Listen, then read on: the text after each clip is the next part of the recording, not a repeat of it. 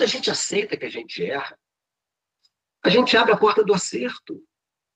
Sabe? Isso não é demérito nenhum, não. Muito pelo contrário. Aviso. Este episódio contém conteúdos sensíveis e pode causar gatilhos emocionais. A descrição do ouvinte é recomendada.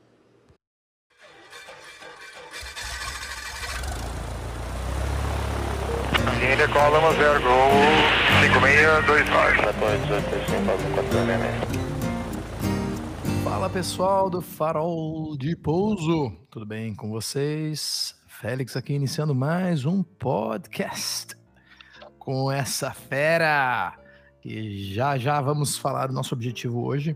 Presença ilustríssima de Nilson Zilli. A bordo temos o Conrado, o Guilherme e o Caio. Vamos ver se ele vai falar hoje. E lembrando nossos apoiadores, é claro, a realizar a Escola de Aviação Civil para você realizar o seu sonho de se, se tornar piloto ou ficar pronto para o mercado de trabalho. E é claro, a nossa querida, a minha, a sua marca de moda masculina da aviação, Hangar 33. A ideia de convidar o Zili novamente a, ao nosso podcast foi do Conrado, então eu vou passar a palavra para o Conrado para ele dar um salve aí e explicar nosso objetivo de hoje, né, Com? Salve, salve, pessoal aí do Farol. É isso aí, Félix. Estamos aí com o nosso parceiro, nosso amigo. A gente, eu já chamo de amigo porque a gente criou uma conexão com ele especial e ele é nosso amigo, a gente fala de vez em quando, né, Zili? E, e a, ideia, a ideia é essa aí, a gente, é, dia 3 de setembro é um dia especial na vida do Zili, na, no, na vida da aviação brasileira, né? É um marco divisor de águas na aviação. É, foi o dia do acidente do 254, mas a gente não trouxe o Zili para falar sobre o 254, não. Quem não viu ainda o nosso episódio com ele, descrevendo todos os detalhes do, do que aconteceu naquele dia, de como, como chegaram lá, e enfim, o resgate, toda a história, procura aí no YouTube, na, na sua rede social e procura nosso episódio com o Nilson Zilli sobre o Varig 254. Hoje a gente está aqui para falar com o Nilson Zilli, o ser humano Nilson Zilli, que é nosso amigo e que vai falar sobre a vida dele, lá do início, desde como ele se tornou piloto, e como ele chegou lá na Varig, voou a Breguinha, e como virou a vida dele do avesso, o acidente, e como ele está hoje. É isso aí. Ele veio aqui trocar uma. É como se a gente tivesse sentado aqui, ele está fumando o cigarrinho dele ali.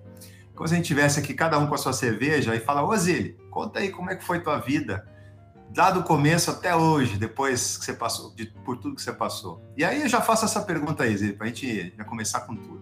Como é que foi? Como é que começou tudo? e até hoje. Vamos, vamos falar sobre a tua vida. Bem-vindo, mais uma vez. Boa noite, né? Boa noite, bom dia, boa tarde, né? Que agora estamos falando para o mundo, então cada um. É um prazer estar aqui com vocês, de Pozo, Conrado, Guilherme, Félix e o secretaria ali, que eu não gravei o, nome ainda. É o, é o Caio. Caio. O Caio, Caio. Sempre, mas é, ele tá, é, o que mais, é o mais assíduo, é o que mais está presente. Então, é, vamos bater um papinho, um papinho interessante, né? Vou falar um pouco de aviação. É claro que não tem como não falar, porque de fato é um troço gostoso. Ou seja, eu costumo dizer que é a nossa primeira mulher, né? Então, é, é a nossa casa, é nossa mulher, é, é tudo. E vou falar da minha vida, né? Do que do transtorno que, que aconteceu na minha vida e depois os, os tombos que eu tomei e graças ao meu bom Jesus eu consegui me levantar. Então vamos lá. Desde muito pequitinho, né, eu sempre quis ser piloto de avião. Mas eu não sabia como é que, que era piloto de avião. E aquilo para mim era uma coisa muito, muito, muito dentro de mim, né? Muito dentro mesmo. Então, pô, me lembro como se fosse hoje. Primeira vez que meu pai me levou também, não sei por que cargas d'água, que eu fui lá no Santos Dumont. E eu era pequeno, rapaz. Ele me botou sentado numa, numa muretinha que tinha lá, ali depois do, do prédio da, do antigo DAC. e eu senti o cheiro querosene do Electra. Ah, parecia um perfume francês, mas até hoje eu tenho esse cheiro no meu nariz. Então, eu comecei a trabalhar muito cedo com meu pai, porque meu pai era, era um comerciante de sucesso lá no Rio de Janeiro. E, pô, comecei a trabalhar, aquela coisa toda, muito novo, mas sempre querendo ser piloto, não tinha como ser diferente. Você lembra que idade foi isso, mais ou menos, ele? Assim, que você pegou essa paixão? Olha, eu peguei essa paixão, Conrado, assim, lá por volta dos meus nove, oito, nove anos de idade. E aquele cheiro era um troço muito, muito louco e engraçado, rapaz. Que era assim, né? Lá em casa, o único quarto que tinha ar-condicionado era o quarto dos meus pais. E, pô, Rio de Janeiro tem, no verão, faz um calor do cacete. Aí, beleza, ia dormir lá no quarto dos pais. Né? Eu e o meu irmão, e o meu irmão mais novo.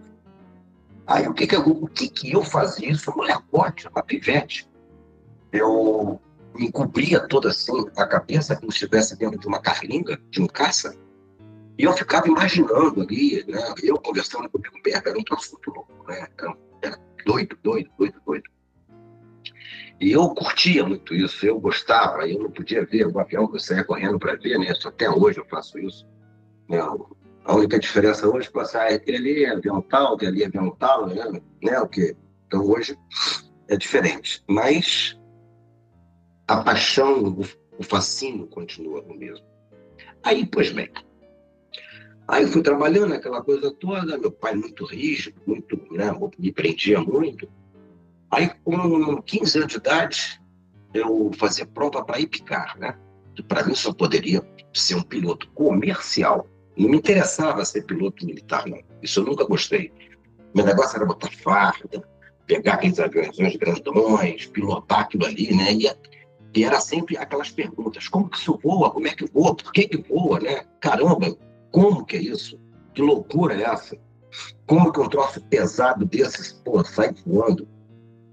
Pois bem, aí com 15 anos eu fui fazer um curso lá no Rio de Janeiro, chamado curso Sueiro, que era um curso de preparação para EPICAR. EPICAR, Marinha e Exército. Né? Você passou? Claro que não. Eu mais queria saber de namorar. Tinha uma namoradinha na época, eu não ia pro curso, era nada. Aí não passei. Tá bom, passei. Tentei com 16 anos, mas também não passei. Aí eu virei para mim e falei assim: ah, quer saber? Tu vai ser um cara frustrado, mas tu vai dar prosseguimento que é do teu pai. E eu já trabalhava com ele antes, aí comecei a trabalhar muito forte. E com essa, com isso dentro de mim, isso não morreu de maneira alguma.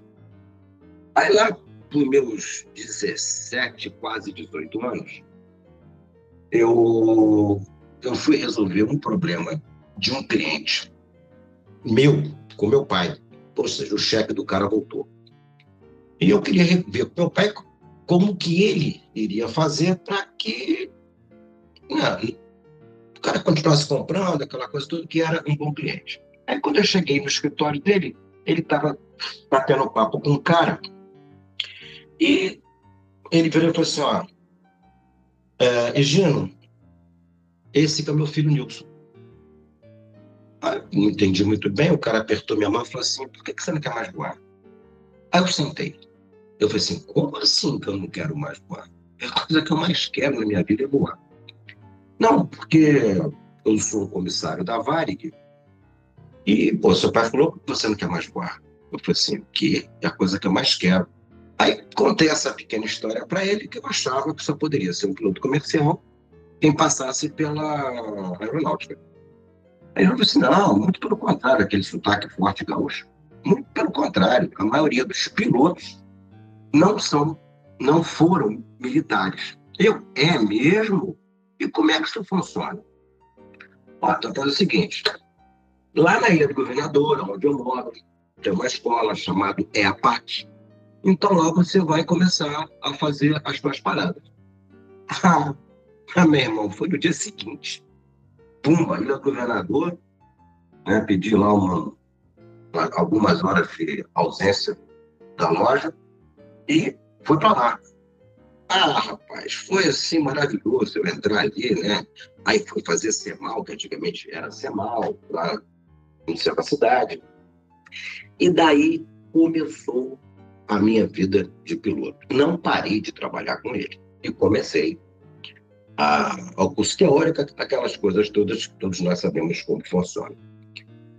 Aí eu peguei o meu, o meu semal e um belo dia nós fomos lá pelo Clube Jacarepaguá.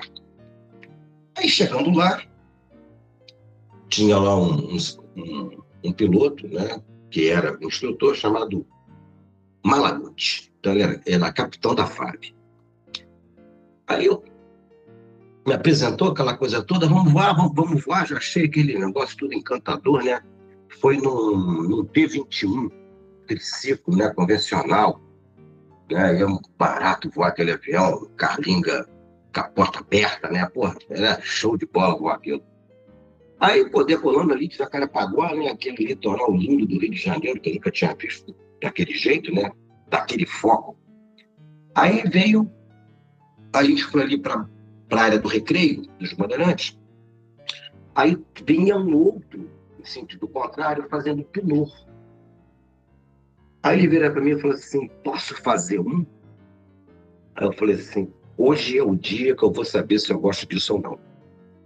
Então falei assim: O senhor pode fazer o que o senhor quiser. Ah, meu irmão, é a primeira hora de voo. Tonor, parafuso, looping, dorso, tudo que tinha direito. Aí eu falei, pensei assim, meu Deus do céu, essa é a vida que eu quero. Mas não quero fazer isso que ele faz. A coisa já estava tão já estava tão introjetada dentro de mim que o meu negócio era decolar um avião grandão, que é, porque é aquele negócio, é, você projeta aqui e manda para o universo e vai ter retorno. Vai ter retorno mesmo. E eu, era o que eu queria. Porra, decolar, fazer aquele voo tranquilo, suave, com disciplina, com tudo que tem direito. E um pouso bem feito. Isso eu sempre fiz questão de fazer um pouso bem feito. Por incrível que pareça. Sempre, sempre, sempre, sempre. E, beleza. Comecei, passei na prova, depois cheque prático. Aí veio o senão da minha vida meu pai começou a me dar uma certa travada. E eu precisava de grana, porque eu trabalhava, eu pagava as minhas horas de voo, e era assim, uma, duas horas por mês, que era caro, né? Pô, então tinha que sobrar um dinheirinho ali para eu poder sair com as minhas muchachas, né? Então, beleza, mas eu estava feliz da vida, eu estava fazendo o que eu queria, então estava tudo muito bom. Pois bem, aí teve uma vez que eu virei para ele e falei assim, é, pai, me arruma um dinheiro para poder voar. Ele não. Eu falei assim, ah, mas não, por quê? Não, porque terça-feira, segunda-feira, o dia que for, você chegou meia hora atrasado. Eu, Hã? Falei assim, eu só vou terminar o meu PC quando eu tiver bem uns 30 anos de idade, né? Lascou tudo. Eu fiquei muito indignado com aquilo, mas tudo bem. Muito mal, fiquei indignado mesmo. Aí um belo dia, foi num sábado, se não me engano, o, o Higino estava lá. O Higino era esse comissário da Varig, gente boníssima. Aí o Higino estava lá, eles foram tomar umas cachaças no boteco lá. Aí daqui a um bocado chega eu. Fechei a loja, né? Fechamos a loja, aí chega eu. Aí o Higino vira para eu chego, né? Cumprimento todo mundo abraço, beijo, aquela coisa toda. A Virgínia virou para meu pai e falou assim: Edson, é o seguinte, já que tu enfiou a mão na merda, enfia o braço todo. Eu, opa, o papo é para mim, isso aí. Tu vai atrapalhar o guri porque. Ups, aí fechou. Aí fui eu para uma casa de campo do Gino, em, em Penedo, e eu fiquei, eu fiquei com um paulistinha que eu nunca tinha voado, à minha disposição de segunda a sexta. Quem foi meu instrutor, ou seja, tive uma hora, duas horas de duplo comando, e depois solei o Paulistinha, que é uma delícia, né? E gostava muito de fazer pouso, pouso de pista, né? Três pontos não gostava não, porque porque negócio. É o Ricardo Weber, que se não me engano, acho que ele está aí também. Muito gente boa. E detalhe, fizemos ground school juntos. Eu para copiloto e ele para comando de 37. Então, o Weber, gente boa pra c... Aí era o Weber que, tava, que, dava, que dava aula e fazia voos panorâmicos lá, durante o final de semana. Então, porra, foi show de bola.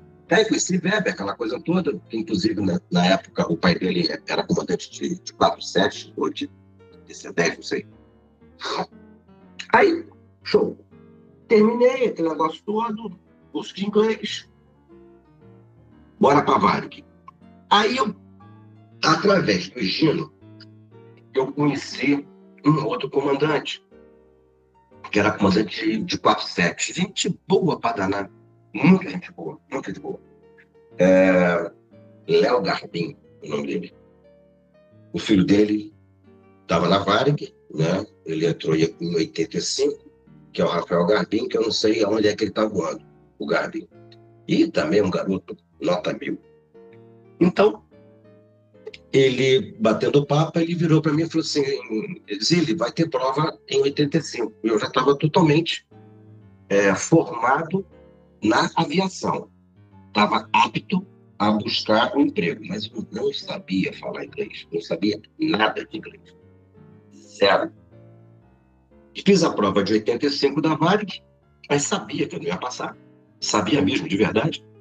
Não passei na prova de inglês.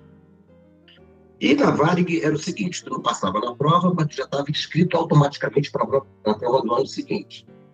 Em 86, já estava eu lá fazendo de novo a minha prova, com inglês na ponta da língua, e não passei.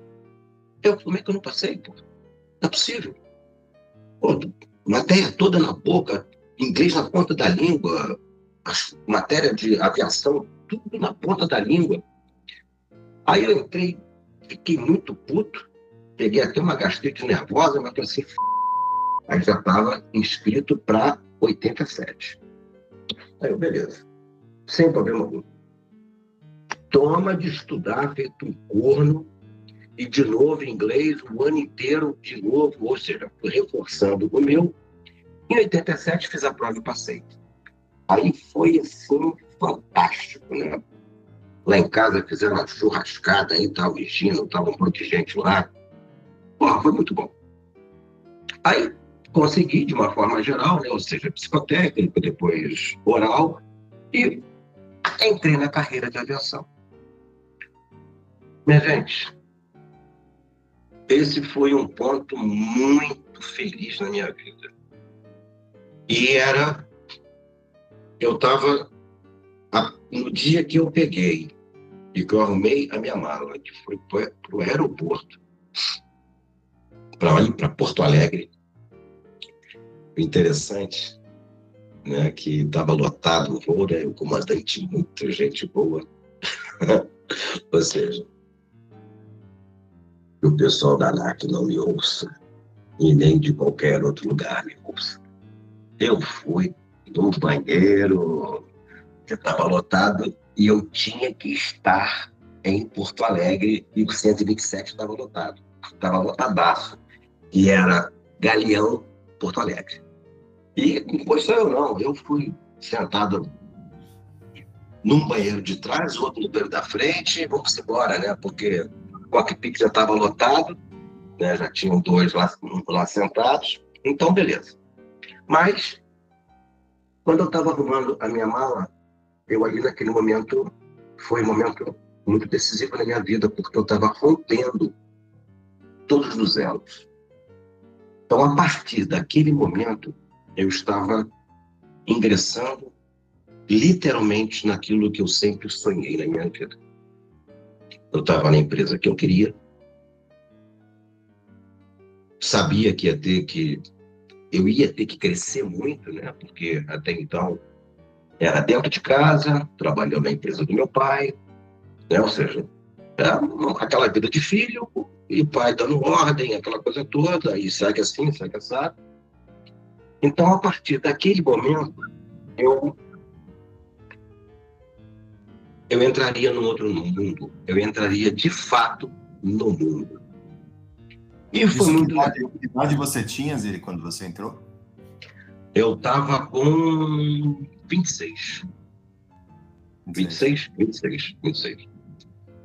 Aí, no início, foi muito maneiro, né? Porque as coisas. A minha turma né, era uma turma meio diferenciada, porque a maioria era tudo filho de tripulante. Eu não era filho de tripulante, tinha um que sentava do meu lado, que é gente muito boa, que é o, o Ramos, que o Ramos também não era filho de tripulante. O restante era tudo filho de tripulante. E todo mundo já tinha manha, né? Os pais, aquelas coisas, todo mundo tinha manha. Aí nós fomos, nós tínhamos sete dias de, de hotel. Isso eu achei fantástico.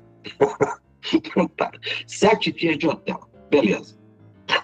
Só que botaram três em cada quarto.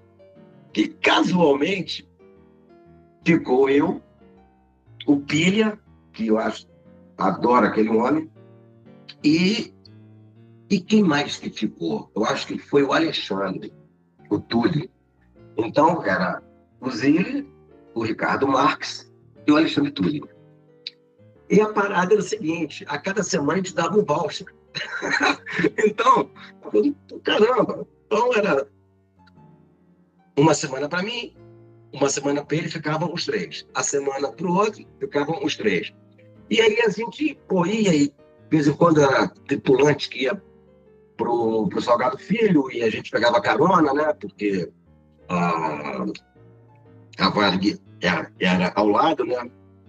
Pois essa que, antes da pandemia, eu fiquei muito triste quando fui fazer uma palestra lá em, em Rio Grande, lá na base aeronaval, Esquadrão Pelicano, de busca e salvamento. E chegando em Porto Alegre não tem mais, né? Varig, aquela coisa toda. Aí, pô, uma, uma recordação da gente ficar ali. Pô, mas vamos lá.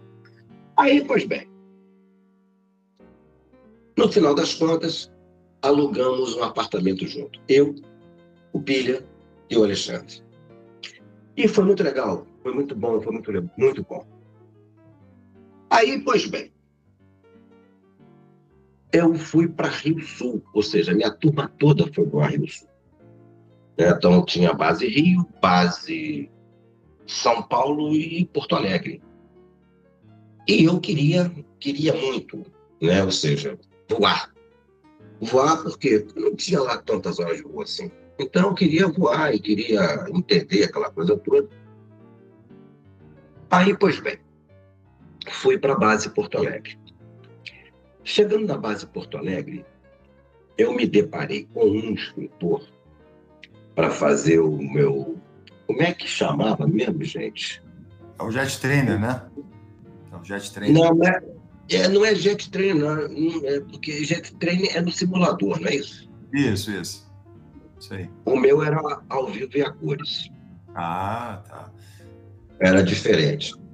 Ah, você diz Aí- voo local, voo local no avião mesmo? É, voo- voo local, isso, é. Um mas Tipo base training?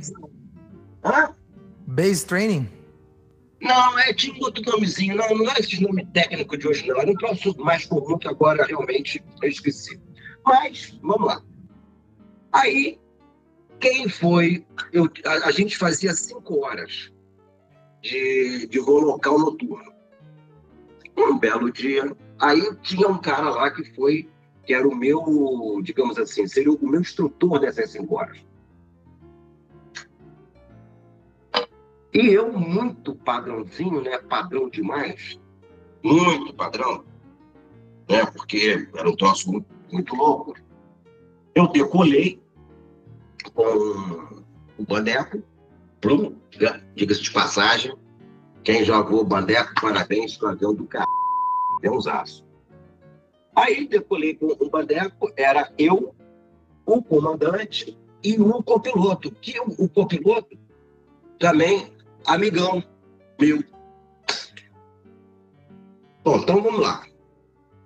A regra de interceptação é 30 graus. Isso, ou seja, agora eu estou no tempo do arco e flecha, né? Que, gente, que, que no meu tempo falava que a aviação do garimpo era arco e flecha. Hoje eu falo que a minha aviação é arco e flecha. Então, interceptar com um ângulo de 30 graus.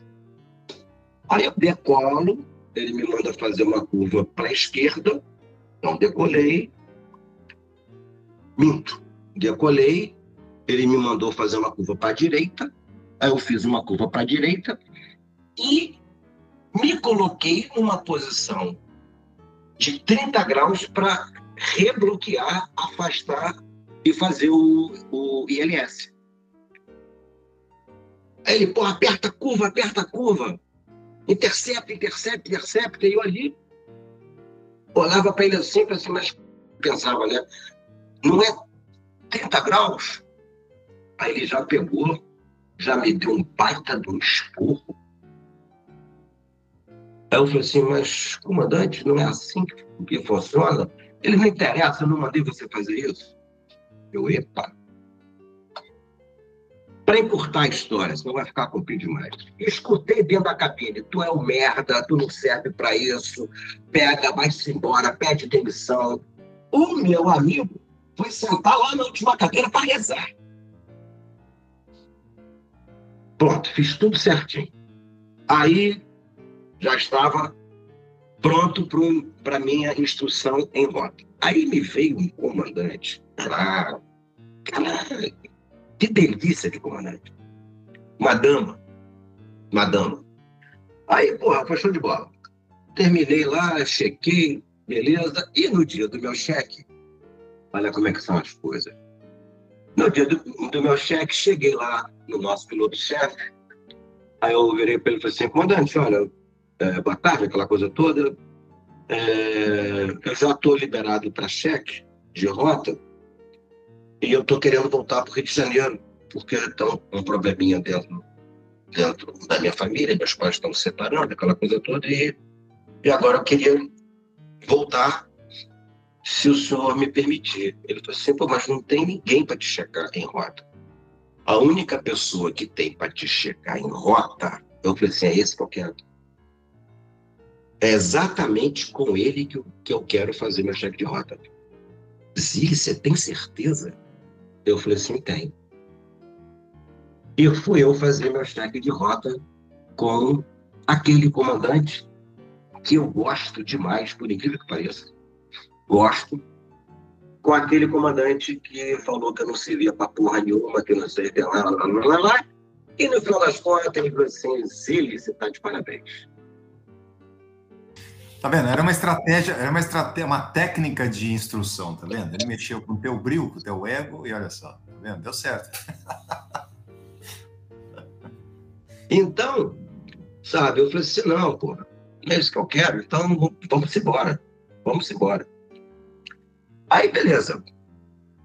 Fui para base, para base Rio, fiz uns três voos na base Rio, só tinha um badeco, e depois fui para Vale. Aí sim eu me senti que estava na Vargas. Olha que coisa louca, rapaz. Mas então você entrou, só para entender assim direito, você entrou na Rio Sul e ficou bem pouquinho, né? Não, Isso. fiquei quase um ano. Ah, ficou quase um ano. Quase um ano, quase um ano. Isso base Rio? Ah, eu... Nada, eu fiquei, eu fiquei o quê? Vamos em, em dezembro, em, isso em dezembro de 87, fevereiro de 88. Isso. Fevereiro de 88, Porto Alegre, fevereiro. Março, abril, maio, junho, julho, agosto, eu saí de Porto Alegre, base Rio. Agosto. Aí, em agosto, eu estava na base Rio. Em setembro de 88, eu fui demitido da Rio Sul e admitido da Varig.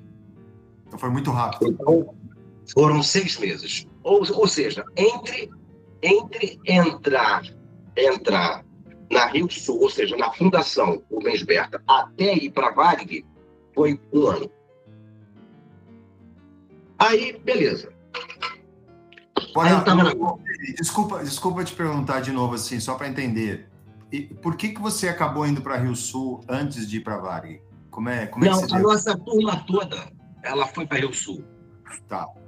A turma toda. Ou seja, eles decidiram, na minha turma, né? ou seja, não só a minha, é, criou-se uma regrinha que nós teríamos que passar primeiro pela, pela Rio Sul. Um pedágio, assim, um pedágio Isso. ali de, de, Isso. turbo, de para ganhar uma experiência. É, eu até acho que foi muito, foi muito bacana isso, foi muito legal. Por quê? Porque foi dando experiência para todos nós. Né? Porque, olha, 400 horas de voo, 500 horas de voo, isso não é nada. Né? E pegar aquele, aquele conceito da disciplina, né? que eu acho isso fundamental, sabe? Fundamental. Eu acho que disciplina é tudo na vida. Se você não tiver dis- disciplina, você não tem nada. Essa que é a grande realidade. Então, a disciplina, como funciona, como é que as coisas realmente, como é que a- que a engrenagem funcionava. Então, acho que foi muito, foi muito proveitoso tudo isso. Aí, beleza. Fui para aquela Link 737, aquela coisa toda, ground school. Aí, aqueles manuais todos, que eram, eram quatro manuais desse tamanho aqui, ver aqui. É, isso aqui, ó, de tamanho, sabe? Desse tamanho aqui, tudo em inglês, aquela coisa toda, mas vamos embora. Aí foi pro Ground School. Ground School eu encontro o Weber, né, que estava descendo, ele estava vindo do 767 pro, pro 200, pro Brega. Era ele, o, o Sodré e o Jataí. Eu e o Marcelac que era da turma 14. Eu da 13, ele da 14. Mas bem. Então, vamos embora. Simulador, aquela coisa toda, é uma delícia, né? E quando eu fui chefe de simulador, passei a rota. Você fez o simulador lá no Rio? Você fez o No simulador Rio, No Rio, lá no Galeão, no Galeão. isso. Lá no Parque da Varig, né, que era um troço gigantesco, nós tínhamos lá o simulador do DC-10, não, do DC-10 não, do 07, do 27, 0727 e do, e do Brega. E eles estavam comprando, se não me engano, na época, do 47. Mas tinha um Quatro, DC-10. Tinha um de DC-10 lá também. E tinha, né, o de DC-10, isso. Bom, pelo menos a época, É. minha época lá, eu lembro que tinha um de. É, lá naquele lugar lá, né, naquela, a gente entrava assim, era o 37 aqui, aqui no, no canto. E O era DC10, DC10 07, né? 0727 e 37. E, porra, aquilo ali é fantástico, né? Aí fui para rota. E o meu instrutor de rota é só falando assim. fantástico, fantástico, fantástico eu digo a vocês uma coisa. A tranquilidade que, que eu tive naquela cabine do 254, eu agradeço ao meu instrutor. O nome dele é Eglon Copertino. Agradeço a ele. Ele me ensinou muito, muito, muito, muito. Para vocês terem uma ideia, né, eu abrindo esse parênteses aí. Teve uma vez que a gente estava tava decolando de Brasília para Belém, tristeza esse nome, Belém, caraca, até arrepio. Pô, tava lotado, cara. Aí Brasília autorizou subida em rota e tô eu lá subindo. Aí ele vira para mim e fala assim, Zílio, os parâmetros do motor 1 está subindo. O que, que eu faço? Aí eu monitore. Você tem certeza? Eu falei assim, tem. Está certo. Zílio, entrou, tá perto da faixa do vermelho. O que, que eu faço? Eu reduzo a potência do motor 1 Tem certeza disso? Eu falei assim, tenho. E agora você vai fazer o quê? Eu vou completar a potência no motor 2 e continuando o perfil de subida. Está certo. Zile, está entrando na faixa vermelha. O que, que eu faço? Corte o motor 1. Chame Brasília, prioridade para pouso monomotor. Avisa para o pessoal que vamos voltar por um problema técnico e eu vou completar a potência no motor 2. Tem certeza disso? Eu falei assim, tenho. E era real isso? Estava acontecendo mesmo ou ele estava? Não, estava acontecendo. Ah, é real. Tá. Bom, real. Aí ele falou assim, e agora? O que, que tu vai fazer? E, e agora? Está faltando alguma coisa? Eu falei assim, está. One engine in operative uh, landing checklist. Positivo. Bom, chamou Brasília, prioridade para pouso, né? ou seja, potência no outro, compensei rudder e vamos embora. Aí fiz o tráfego visual pela direita mesmo, né? principalmente ia fazer curva no motor parado. Encaixei no final da pista ele. E agora? Assume que é teu. Aí ele, beleza. Pousou, encostamos do lado do outro, do outro beguinha, passamos e vamos embora. Então, o Cupertino, ele era, ele é, né? Ele está vivo até hoje, graças a Deus. Ele é um piloto completo. E além dele ser muito completo, ele é um cara que puxa de você o melhor que você pode dar. Essa é a grande realidade. E, caramba, agradeço mil por cento, mil por cento, mil por cento a instrução que eu tive com ele, mil por cento. Mas aí vamos voltar lá na, na Varig, né? Aí, beleza, instrução, aquela coisa toda. E a vida tocando, né? ganhando dinheiro. Na época ganhava dinheiro pra mas ganhava muito dinheiro, rapaz, naquela época. Mas não era pouco, não. O piloto ganhava um dinheirão. Imagina o quanto que devia ser um comandante. Né? E tínhamos uma vida, assim, bem legal, né? Era, era diferente. Aí, beleza. Aí eu fui pro meu cheque de rota. Né? Meu cheque de rota, ele me liberou para o cheque de rota, que a gente fazia 300 horas de instrução em rota. E eu estava lá no Tropical Manaus, a gente estava lá junto, ele falou assim, olha, já solicitei seu cheque de rota e já saiu quem vai ser teu checador. E olha assim, pai na fé que tu estava voando bem. Eu falei assim, mas por quê? Porque esse é o cara mais Caxias que eu já conheci na minha vida. E tu teve só um instrutor, então, essas três. A instrução inteira foi com o mesmo cara. Só teve um. É, então, tem um pessoal que está tá ouvindo a gente aqui hoje que, que não viveu é, essa época. Hoje em dia é um pouco diferente, né? Tem algumas empresas que trocam os instrutores e tal, e não, não, não, até não fazem isso exatamente por um propósito de fazer uma alternância de, de instrução, né? Mas essa época aí era isso aí, você colava na a tua escala era a escala do cara, né? Era um era só o copy paste da escala do teu instrutor até acabar a instrução, era isso aí, né? Exatamente. E era até engraçado, era era era desconfortável que dentro dessas 300 horas eu veio três vezes com outro com outros comandantes. Então era era desconfortável, né? Porque já tinha toda uma né? já tinha todo um, uma sintonia com aquela pessoa, né? Exato, exato. Aí me faz lembrar também uma outra, uma outra passagem que aconteceu na minha vida. A gente estava a gente estava no nosso quinto dia, quinto ou sexto dia, ou seja, já era para ir para casa, né? Porque no sétimo dia tu não podia voar. Então, a gente estava vindo de Curitiba, de Curitiba ou de Porto Alegre, e o pouso era em Guarulhos, e ali de Guarulhos a gente pegava o extra para o Rio. E eu errei a descida, ou seja, tirando lá o PMSzinho que tinha lá, que dava isso para gente, eu fazia tudo na caneta. né? Porque foi como ele me ensinou, tudo, tudo na caneta. Eu errei a descida.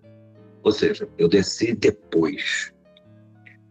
Ah, rapaz, eu desci, desci depois, fiquei muito puto, fiz um pico gigantesco e, consequentemente, como eu fiquei preso no, no início da minha descida, eu caguei a descida inteira.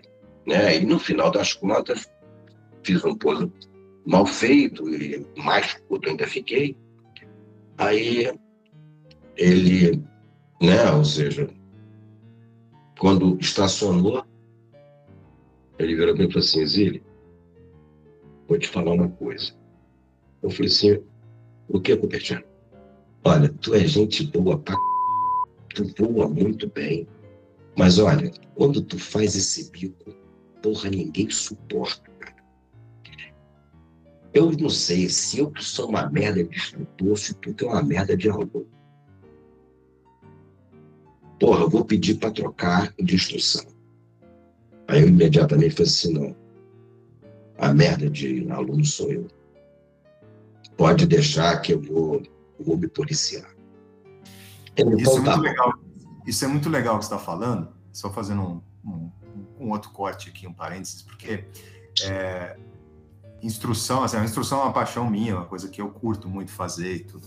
E a gente vê é, muito nítido, né, o, as fases emocionais que o aluno passa durante a instrução. Sim, isso que você está claro. Isso que você está falando, é exatamente isso, que é, um dos processos de aprendizado não é aprender só a voar, aprender os procedimentos, até porque hoje em dia, né, Zili, você sabe muito bem é, que você falou arco e flecha, antigamente tinha que realmente aprender a voar avião e aprender a, a sintonizar a VR, a navegar e tudo. Hoje em dia é muito. Esse, essa, essa parte é muito mais simples, né? É o automatismo, a, a navegação é, é, muito simples, né, de ser feita e tal. É, mas a, a, a carga emocional no aluno de conseguir lidar com a frustração de um erro, que o erro vai acontecer, né? E, e muitas vezes, muitas vezes. E você conseguir passar exatamente isso, esse ensinamento de que é, a gente tem que entender, deixar o nosso ego de lado, tanto não importa se é comandante antigo ou copiloto novinho, porque a hora que você identifica que você errou, é a hora que você tem que deixar o teu ego lá atrás e falar assim: acabou, passa a borracha, beleza, identifica, e o bico, o bico, meu amigo, se você fizer o bico, aí você abre espaço para mais erro, para CRM, falta de CRM, né, e tal. Para tudo, para tudo. Isso é muito legal que você falou, e porque não importa se é a época do arco e flecha ou a época, a época agora moderna, isso aí acontece todo dia, porque o ser humano é o mesmo. A gente não muda, né? A gente. Exato, exato, exato. É o Zili, é o Zili lá de, de 30 anos atrás, mas hoje em dia é, nós somos as mesmas pessoas. Os alunos as mesmas, não muda nada. As mesmas dificuldades. Exato. É sobre as emoções humanas que a gente tem que aprender, né? É, e, e essa maturidade e... você ganhou com, com, com, essa, com isso aí, né? Você fazendo o bico, o cara falando assim, ó, acho que sou eu. Aí você se ligou, foi isso então, né? Não, foi. Eu, eu vou até me aprofundar um pouquinho mais. Um pouquinho mais. É, todo piloto, ou todos nós, nós temos um defeito gigantesco. Que é o ego lá na. Desculpa falar assim, moçada. Mas é o ego. Uau! O título do nosso podcast hoje, Zili, é Zili só para maiores. É. é, é, é, o Zili Raiz, Zili Raiz com a gente. É isso aí. Mas não é sacanagem, não. Porque, olha só, se todos nós pararmos e pensarmos um pouquinho, todo mundo quer ser piloto, mas poucos são. Se poucos são, nós somos uma classe diferenciada. Porra, por si só, o ego já vai lá, lá no, no flight level 500. Tá lá em cima. E aí daquele que falar que tu é feio. É uma ofensa mil por cento. Aí já fala que o outro cara tá sendo grosso, tá errado. Gente, não é assim. Primeiro a gente tem que entender quem está sentado à nossa esquerda já passou por que a gente passou. Quem está sentado à nossa esquerda também já teve o seu medo, os seus medos, já teve os seus erros. E ele está ali não é para te humilhar, para te colocar abaixo dele. Muito pelo contrário. Quem está sentado à tua esquerda está trazendo você para ele. Está passando a experiência dele para você. E quem está sentado à direita, principalmente que estão, quem está começando, que estão começando, tem que entender isso não como uma, uma coisa que está diminuindo, não.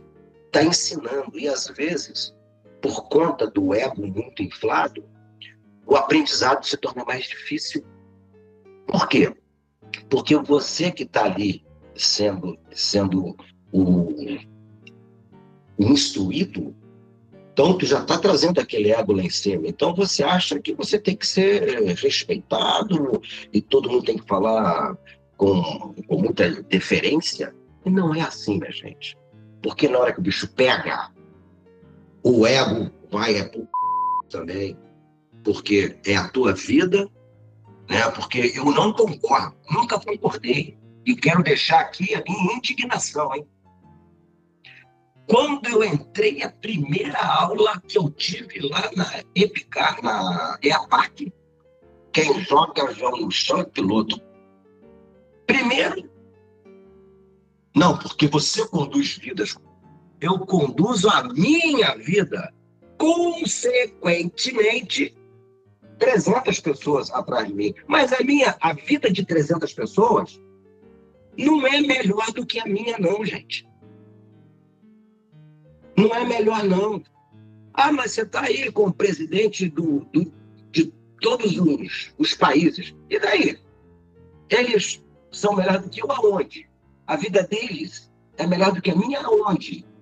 Então, nós pilotos que estamos sentados lá à frente, a nossa vida está sendo conduzida também por nós.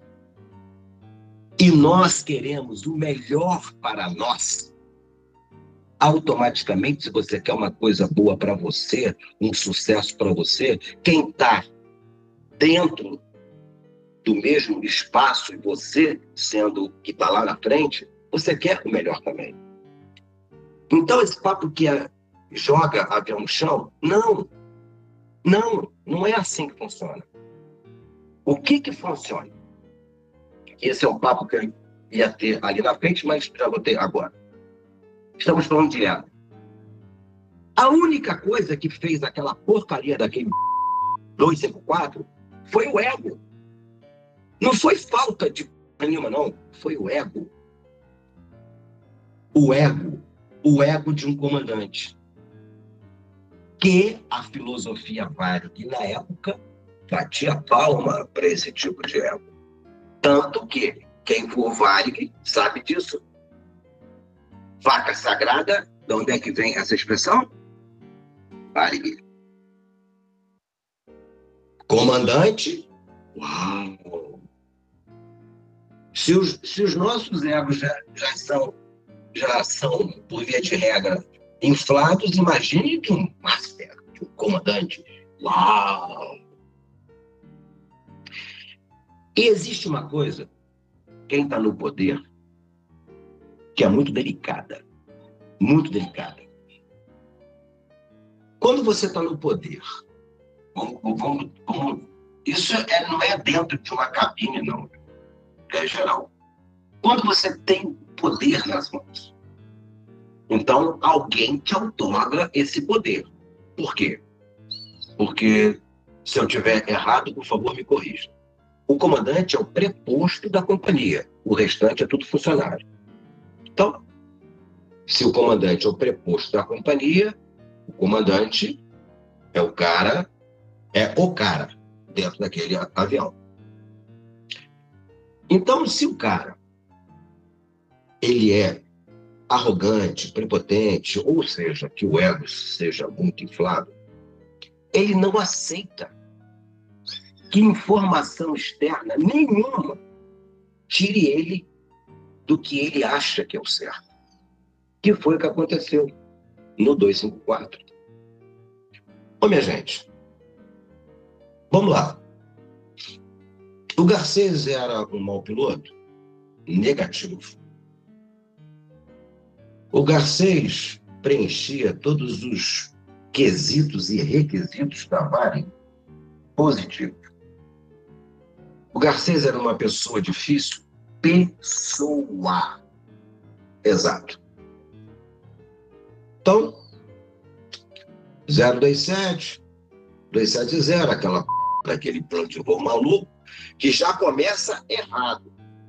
Como nós fomos os oitavos a errar a mesma coisa, e a Varig tinha ciência disso, por que, que a Varig não trocou antes? Já começa a arrogância e a prepotência vir da ponta da pirâmide para baixo, não é de baixo para cima, não, é de cima para baixo. Então, vem o cumezinho, e imediatamente abaixo os masters e depois os, os comandantes, que ainda não são masters. Então, já veio lá de cima errado, que como nós fomos os oitavos a errar a mesma coisa, na mesma coisa, a mesma rota, e a Varig tinha ciência disso, por que, que ela não mudou isso? Só foi mudar depois de algum tempo. E depois de, algum tempo eu vou dizer o porquê disso, que já falei anteriormente, mas não custa nada falar agora. Então, a Varig não mudou. Por que, que não mudou? Porque é assim que tem que ser mesmo que te induz ao erro, porque hoje não tem como, hoje é não sei quantos GPS aferido eletronicamente a cada não sei quantos segundos. Então, porra, é, hoje é outro esquema. Agora, na, na época de, do arco e flecha, é VOR-NDB. VOR-NDB, e você voa instrumento, e você roda aqui dentro, e a Varig, que, Conrado voou Varig, Guilherme também voa? Não, não, eu não, eu já, já sou mais novo. Félix, Novari? Não, não, também não. Só então, Webjet. Vamos lá. Conrado, se eu tiver errado, tu me corrija também, Conrado. A Varig pegava nós como massinha e te moldava do jeito dela. Tu, é, tu era de que turma, Conrado? Ah, não, eu sou de 2000, é bem, bem, bem depois. Ah, ah, tu já estava lá na frente. Então, é. já, tinha, já tinha CRM, já tinha tudo. Tanto que na minha época não existia CRM. É, claro, o CRM, na verdade, foi é. uma das transformações foi a partir do 2004. É. E detalhe, há pouco, tempo, é. há, há pouco tempo fiquei sabendo que quando veio esse contexto de CRM após o 254, reuniram a maioria dos, dos comandantes no hotel, não sei aonde, porque a maioria não queria aceitar o que o CRM primeiro estava falando. Então era uma coisa muito, muito louca. Então, é, mas assim, a gente está falando de alguns conceitos assim, né, de resistência à mudança, que é uma coisa muito natural do ser humano, né? É, não só do ser humano, como uma resistência à mudança, como você falou do procedimento do, do plano de voo ali, do, do 027, etc. É, é, a, a, uma gerência de uma empresa, né, a administração da empresa é feita de seres humanos. Então, a resistência, resistência à mudança é uma coisa que nós convivemos com isso todos, todos os Exato. dias. Né? Exato. E, e a, outra coisa, outro conceito que você coloca aí é o conceito que a gente falou de ego, né? Mas é, eu diria assim que é um pouco mais do que isso, que é, é uma cultura de power distance, né? Que tinha naquela época e, e que, obviamente, as empresas que ainda que são poucas no mundo, graças a Deus, hoje em dia, que ainda tem, é, esse conceito ele vem sempre de cima, né? A administração da empresa, ela própria coloca, o que você falou, ela própria, ela é, pratica essa cultura de power distance, ela coloca esse grading de, de, distância entre comandante e copiloto, colocava antigamente, né? Isso era um conceito antigo. E isso refletia dentro da, da cabine de comando, que era ah, o caso típico do teu acidente, como na, na, na, tua geração ali, naquela geração do final dos anos 80, começo dos anos 90, houveram vários acidentes né, na aviação, aí quem tem curiosidade vai pesquisar, que foram, é, que aconteceram exatamente pela, pela quebra de CRM, por ego, como você falou, mas que nesse, dentro desse conceito de power distance, que não existia, é, copiloto não tinha efetividade ou, ou não podia é, é, exercer uma certa liderança ou, ou, assertividade dentro da cabine, porque não, o comandante, o comandante, essa era a cultura, ele era empoderado pela, pela, pela, pela empresa a, a ser o rei, a ser o cara que né, decide sozinho. Então era uma não era uma cultura organizacional dentro da Varig só, era uma cultura organizacional da época, né? Que era um, e isso, graças a Deus, evoluiu a partir do acidente do 254 e de outros acidentes que aconteceram na mesma, na mesma época, é, que a indústria viu que, não, peraí, alguma coisa está errada, né? A gente precisa mudar alguma coisa. Então, você foi, você foi uma parte ativa dessa mudança, né? Participando é, desse evento aí, né? É como, como um elo ali, né? É, o elo fraco dessa corrente aí, que era a parte mais mais baixa né, no grading uh, do power distance ali que a empresa colocava, só para conceitualizar. Quem está assistindo aí para dar aquele picture legal aí. Então, então, e o power distance, né? Então vamos falar dessa forma. Ele era muito grande. Ele era grande demais. Porque o que que acontece? Aconte, não o que acontece, o que que acontecia? Que acontecia da seguinte maneira: se é uma situação de emergência, o cara é que sabe o que tem que fazer.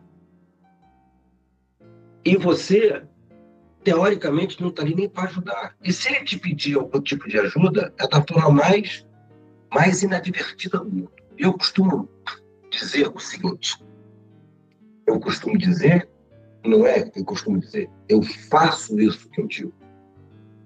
Gente, se nós queremos que o nosso ambiente de trabalho, o nosso ambiente familiar, ele, ele seja produtivo, traga as pessoas que estão abaixo de você, teoricamente falando, para você. Transforme a cabine de comando no melhor ambiente do mundo. Por quê? Porque na harmonia tudo funciona. Hoje nós estamos aqui com comandantes. Ótimo. A responsabilidade de vocês é muito grande. O peso colocado em cima de qualquer comandante é muito forte. Numa situação de emergência, na realidade, o peso está em cima dele. E como na minha época era ele que sabia fazer tudo, quando eu digo ele, eu não estou falando do Garcês, estou falando comandantes. Então, como ele é que sabe fazer tudo, então ele fecha naquele mundo que ele conhece e mensagens externas. Então, vou dar, eu vou fazer eu vou tentar resolver, e daí por diante, muitas das vezes, infelizmente, não resolveu, ou não resolveram. Agora, um pai de família, pô, o peso também está todo em cima dele. Ao invés dele, trans, dele transformar o seu lar numa coisa extremamente austera, ele transformar o lar dele num ambiente gostoso, ele primeiro que ele pode contar com todos. Segundo que todos o respeitam muito mais. Muito mais. Porra, vou voar. Quem é o comandante hoje? É o comandante Conrado. Vai ser um baita de um voo maravilhoso. Vou aprender com ele. É um amigo que eu tenho. E daí por diante. Com Félix, com Guilherme. É, e daí por diante. Gente, isso não significa que virou bagunça dentro da cabine, não, pelo contrário. Quem está à sua direita se sente à vontade para falar, para questionar, para tudo. O voo transcorre numa boa. Sabe aquele voo que tu faz um voo comprido para cacete, mas quando tu chega, tu não está nem cansado? É esse tipo de voo. Quando tu já entra na cabine e o cara é escroto, tu faz um voo de uma hora, parece que tu trabalhou o dia inteiro. Por quê? porque você fica under pressure all the time. E ninguém aguenta. É só inverter os papéis. Então, vamos lá. Por causa desse ego, por causa dessa arrogância, dessa prepotência, é que nós chegamos no pouso forçado do 254 e graças ao bom Jesus deu certo. Não só para mim, como para H6, para todo mundo. Tá bonito, hein, Guilherme? Tá, garoto. é, eu, eu, ia, eu ia entrar aqui, mas eu não queria interromper vocês, eu tenho que sair para voar. E normalmente a gente deixa uma mensagem de, de final, né? Tá longe do final, mas eu já queria te agradecer por ter aceitado de novo o convite do Conrado e para participar. E agradecer pelas histórias e lições de vida e muito obrigado pela, por todos os ensinamentos. É um, é um prazer estar aqui de novo. Valeu, Guilherme. Obrigadão. Bom voo para ti. Papai do Céu te abençoe e te proteja muito. Amém. Obrigado. Meu Gui. Então, é... graças a Deus deu certo. Não para mim, para mim, para o Garcês, para as meninas, para um monte de passageiros. Mas esse ponto em questão acabou com a carreira dele, acabou com a minha. E isso me frustrou durante oito anos. Quer que eu seja mais honesto? Isso me frustrou até hoje. Até hoje. Até hoje dúvida, existe obviamente. Essa frustração. Eu posso reclamar da minha vida? Claro que não. Jesus foi muito maneiro comigo? Com certeza. Mas hoje eu ainda sinto muita saudade. Sabe, eu, eu olho para os aviões e faço carinho quando eu entro dentro de um, de um avião. Sabe, eu abraçava o trem principal quando eu fazia o turnaround. Né? Então, isso tudo foi embora da minha vida. Foi embora, simplesmente foi embora. E falando do Power Distance, eu estava dando, eu estava no meu inquérito lá na Varig. Então, eu estava com o meu diretor de operações sentado à minha frente, lá na sala dele, o comandante Comelato. Tinha um senhor sentado à esquerda e tinham duas pessoas em pé atrás de mim. E eu ali falando com o meu diretor de operações as minúcias do 254. Aí teve uma hora que eu falei assim, porque a primeira e a segunda etapa foram minhas. Aí o cara sentado um pouco distante, um senhor, virou assim, e desde quando o copiloto tem etapa? Aí eu olhei assim, né, para a direita, Aí voltei para o meu diretor de operações e disse o seguinte: é, comandante, é por causa desse tipo de comportamento que aconteceu o pouso forçado do 254.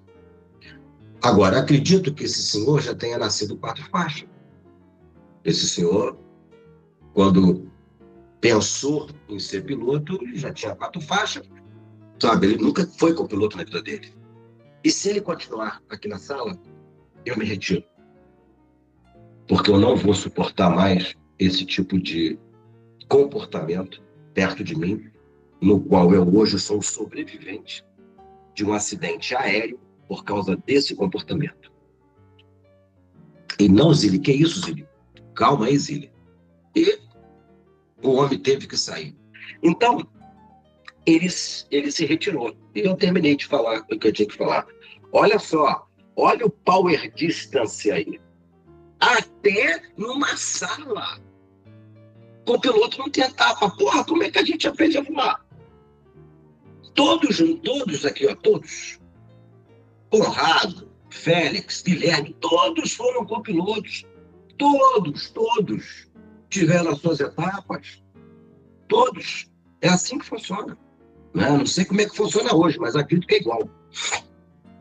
Então, é, é isso que eu estava falando, né, Zili? Ah, ah, isso é só uma constatação de uma, de uma era, né? De uma cultura que existia geral, não era dentro só da área, todas as empresas eram assim.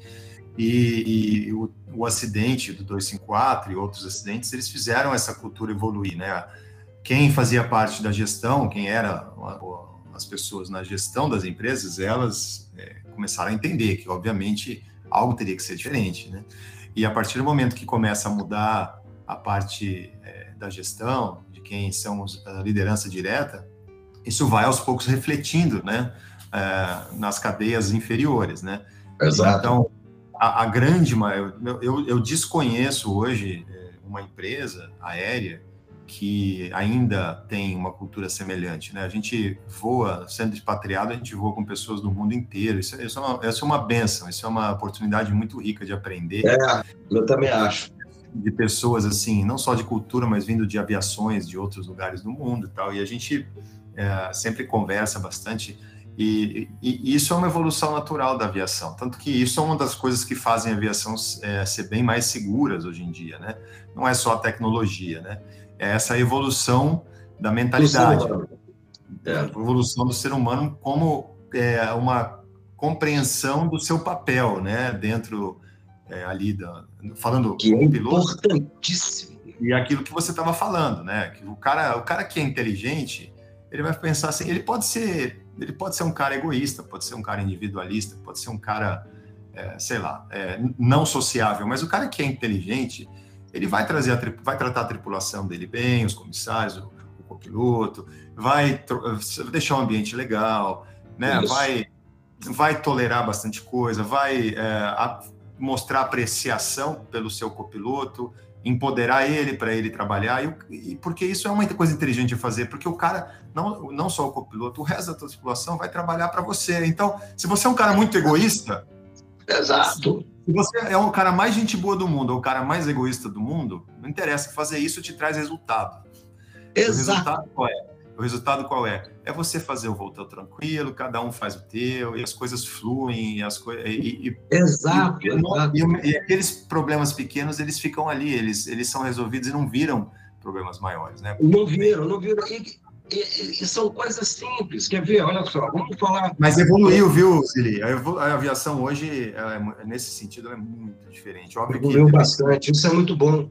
Depende muito mas... da personalidade individual, né, dos pilotos e tudo. Mas eu acho que assim, o que a grande diferença é que a parte a parte de gestão da, da empresa, de liderança das empresas, ela está muito consciente disso. Então, as empresas, elas, é, a, a, eu vou dizer assim, a, a, diretoria de operações, né, operações, é, que é o que a gente lida diretamente, é, eles não estimulam esse tipo de comportamento. Então, aquele cara que tem esse perfil né, 919, né, aquele perfil lá do, de ser o, o, mandão e de ser ter um ego elevado e tal, não sei o quê. Esse cara não se encaixa mais dentro da empresa.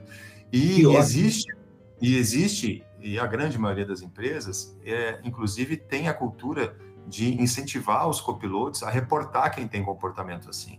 Né? Então, é muito difícil hoje você ter é, é, problemas sérios por né, para o problema de power distance e comportamento na grande maioria das empresas. Assim. Então, isso é uma evolução muito importante que, que, afeta, que afeta muito positivamente a segurança da aviação. É verdade, porque ó, o que você está falando, vamos agora dar só mais uma pequena pincelada no, no 254, mas tem muito a ver com, o que você está falando, porque senão a gente vai ficar falando só de 254. E eu quero mostrar para essa galera linda aí que a minha vida não foi tão boa assim depois, não. Então, Vamos voltar lá para o 254. Porra, 30 minutos de voo. 30 minutos. 30, 30, 30, 30. No voo de 45. Então, não estava descendo.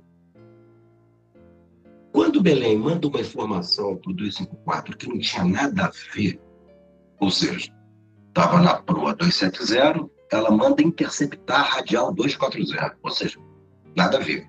O comandante fez assim. E eu peguei, olha, Belém 1254 contesta sua autorização, pois mantém a proa 270, possível radial 90. Por que possível radial 90? Porque não tinha informação de rádio navegação. O Garcês pegou e mandou uma informação para Belém. Belém, o Vale 254 teve uma pane no porão eletrônico. O que, que ele quis dizer com isso? Que nós tivemos uma desorientação cartográfica. Nesse momento, eu olhei para a bússola, olhei para o meu instrumento e por dele, estava tudo de acordo. Me deu um medão. Ponto. Foi quando eu pedi para ele voltar três vezes. Ao invés dele me negar voltar três vezes, ele poderia ter dito apenas uma palavra. Uma palavra que não ia ser demérito nenhum para ele. Muito pelo contrário. Teria sido a nossa salvação. A salvação que eu digo de não fazer um poço forçado. Zile, estamos errados. Porra, comandante. Estamos errados aonde? Só tinha um lugar para a gente errar naquela merda. Que era aquela porcaria daquele plano de voo. Então, com muita calma, classe e elegância, lá no nível 200, com um voo de 45 minutos, 3 horas e 10 de autonomia, hoje em dia isso é impossível.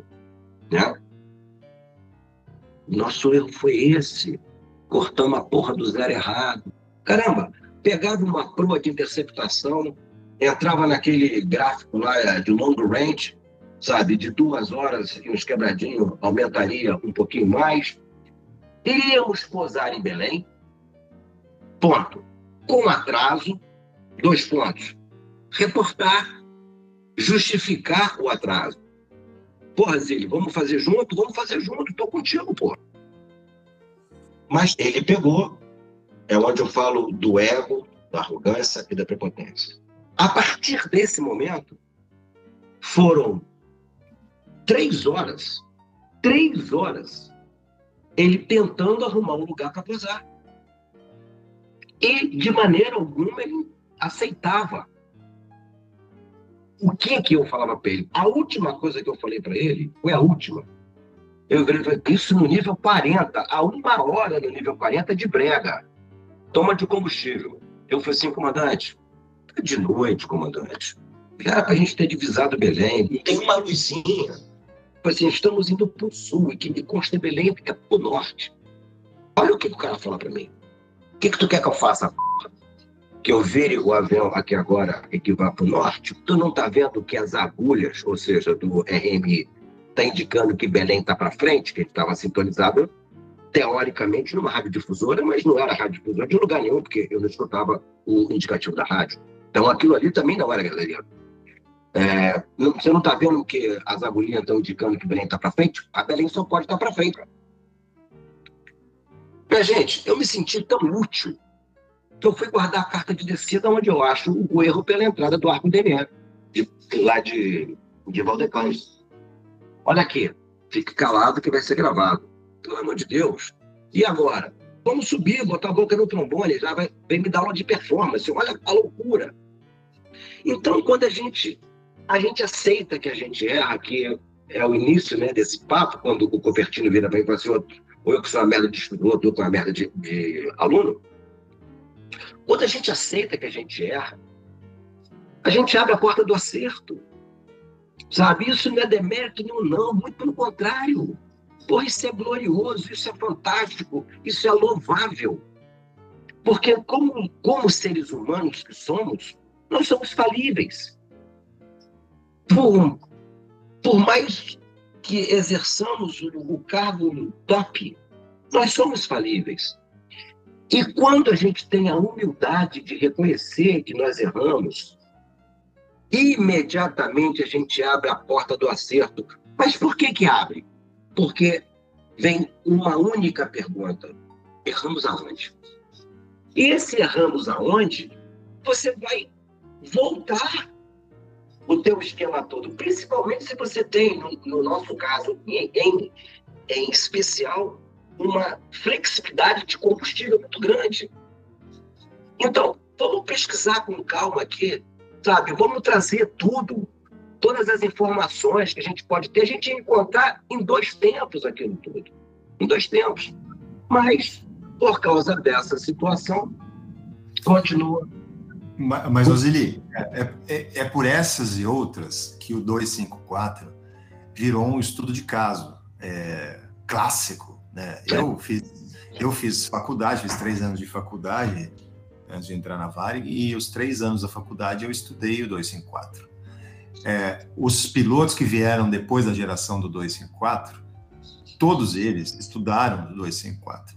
E o que, que significa estudar o 254? Significa aprender com esses erros, né? Que, que obviamente, é, na hora, durante a pessoa, não importa quem seja, seja não, não, não importa dar nome, porque é uma pessoa, é uma pessoa, ela não está ali querendo errar, ela não está ali querendo é, de maneira colocar um avião em, em, em condição insegura, ela não está ela está genuinamente tentando fazer alguma coisa para resolver o problema, né? Mas exatamente. E, e essa e o, o, fato da aviação, da indústria estudar o 254 e outros acidentes semelhantes foi o que fez uh, as pessoas evoluírem dentro da aviação, né? Então, se hoje a gente tem essa consciência disso que você está falando, muito em função do que aconteceu ali na cabine. Se não fosse o 254, ele seria outro acidente, né? Porque é uma era um, era um, aquilo era uma coisa latente, né? Que, Sim, é, exato, é, exato. Esse, essa questão de power distance sempre foi um, um, uma coisa latente dentro da, da, da, indústria da aviação e que causou vários acidentes. Então, teve vários acidentes clássicos que foram estudados e que fez a gente, como, como piloto, evoluir.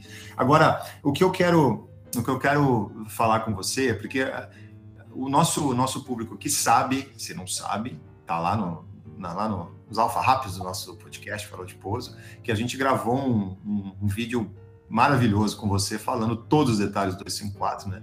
E quem quiser, tiver mais curiosidade de saber os detalhes, vai lá e procura, tem lá.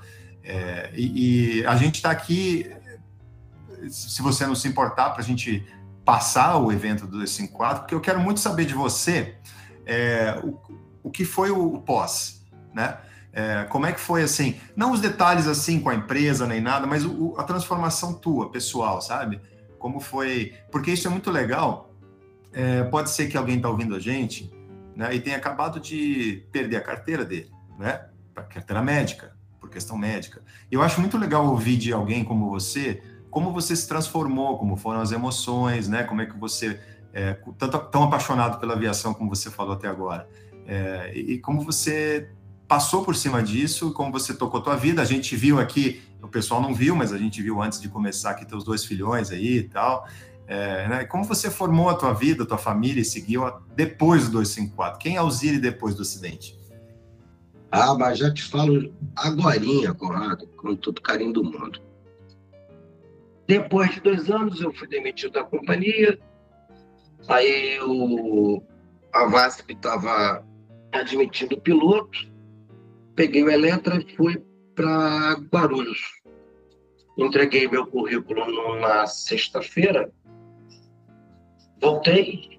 No sábado, na parte da tarde, eu chegando da praia, o telefone toca, né? O Grambel, né? Porque é nada de telefone celular. O, o Grambel toca e era o diretor de operações da VASP. É, boa tarde, queria falar com o Zili. Pois não, é ele. Eu, quem deseja, né? quem está falando aqui é o comandante fulano de tal, diretor de operações da VASP. Eu gostaria de saber se você pode começar o curso do 737-300 na segunda-feira. Minha gente, eu, que delícia. Né? Eu falei assim, com certeza, comandante. Ele, posso te fazer uma pergunta? Eu falei assim, ferrou. A pergunta dele foi assim, pô, cara, por que, que você saiu da Varg? Porque na época a Varg era Varg, né? E eu, como não gosto muito de conversa fiada, né, que conversa fiada a gente não chega a lugar nenhum, eu disse, comandante, eu sou fulano de tal. Ele não acredito. Eu falei assim, sou. Caramba, eu queria muito te conhecer. Aí eu, beleza. Poderia vir aqui na segunda-feira? Já estava eu lá na segunda-feira. Fui muito bem recebido, né, com todo carinho do mundo, aquela coisa toda. E contei para ele, para mais de três horas ali, todas as nuances do Poço Forçado, desde o início até o, o Poço Forçado. Aí, ele me falou nada, não me deu, só me abraçou, me agradeceu por eu estar ali. E durante esse mês, ele me chamou lá quatro vezes. Eu já estava indo de ônibus, né? Porque a VASP não me dava passe. Eu, comprar passagem, já estava caro, eu não estava com essa dinheirada toda, eu tinha que economizar, economizar dinheiro, que eu já não, já não tinha mais um emprego. Aí, na quarta vez que eu cheguei lá, indo de ônibus, ônibus leito, aí virei falei assim, comandante, é, eu não sei por que, que o senhor está me chamando aqui toda semana. E seja honesto comigo, comandante. Posso voar ou não na companhia? Ele vira para mim e diz a seguinte frase: Zili, para mim você é o melhor piloto que tem na face da Terra, porque o que tu passou, quem passou morreu. Se você teve algum erro, tu nunca mais erra. Só que tem um problema. A mídia está muito em cima e um piloto de Paulistinha com 200 horas de voo passa na tua frente. Eu apertei a mão do homem, agradeci a sinceridade dele e vou ser sinceraço para vocês. Eu vim chorando de São Paulo ao Rio de Janeiro. E eu vou embora a minha carreira. Aí eu me deprimi. Entrei numa depressão, foram quase oito anos de depressão. E minha vida era um, um transtorno. Era um transtorno de verdade. Aí um belo dia, ao longo, né, ou seja, depois desses oito anos, um belo dia eu estava, eu parei e olhei para mim. Eu falei assim, que vida de merda que é a tua, cara. E eu ali, né, muito puto comigo, porque eu me culpava muito de ter aceitado o voo, né? Ter aceitado aquele voo. Né? Porque aquele voo não era meu, ia para São Luís do Maranhão, era o voo mais tranquilo, aquela coisa toda. E eu muito puto, né? Porque, porra, eu tive a oportunidade de dizer não e não disse. Então eu me culpava muito daquilo e não aceitava trabalhar mais em lugar nenhum. Né? Não, não aceitava de maneira alguma. E eu era muito, eu era uma pessoa muito, muito pesada. Eu costumo fazer uma, uma relação da nossa mente com a minha terra. Aí eu olhei para o meu presente. Então, o meu presente era uma merda, a terra era árida, nada nascia. Só que eu não olhava para o meu presente, eu olhava apenas para o meu passado. E já tinham passado alguns anos e o Nilson Zilli estava parado no dia 3 de setembro de 1989. Só que eu cheguei numa grande conclusão, Conrado, que eu não consigo mudar o passado. A única coisa que eu consigo mudar é o meu presente. Aí eu comecei a me despedir do meu passado. De que maneira? Plantando outras sementes nessa terra e cuidando dessa terra, arando essa terra, cultivando essa terra. Porque a depressão, a gente até quer plantar outra coisa, só que a gente planta outra coisa a gente acha que está plantando outra coisa, mas na realidade está plantando os mesmos valores, as mesmas angústias, os mesmos sofrimentos, as mesmas dores.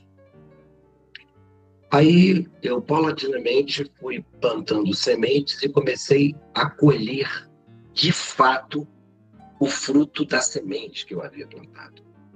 E eu fui, aí eu comecei a me aceitar como não sendo mais um piloto de linha aérea. Porque piloto eu nunca deixei de ser. Eu vou aviões até hoje. Ponto. Aí, o trabalho, comecei a trabalhar, o trabalho começou a prosperar, e eu sempre com muita saudade da aviação. Meus olhos brilham até hoje quando eu vejo o avião que for. E vamos embora. Vamos trabalhando. A vida começou a ser mais suave. A vida começou a ser mais suave? Sim. Por quê? Porque o Nilson Zilli começou a ser mais suave. E à medida. Antônio, seja bem-vindo. Ex-comandante, boa tarde, obrigado, obrigado. Nossa, estou me sentindo privilegiado de, de ouvir um pouco aí do que você vai falar, cara. Você não tá entendendo Tanto que eu lembrei de você, velho. Agora, agora, um momento especial para você que é o ouvinte do Farol de Pouso.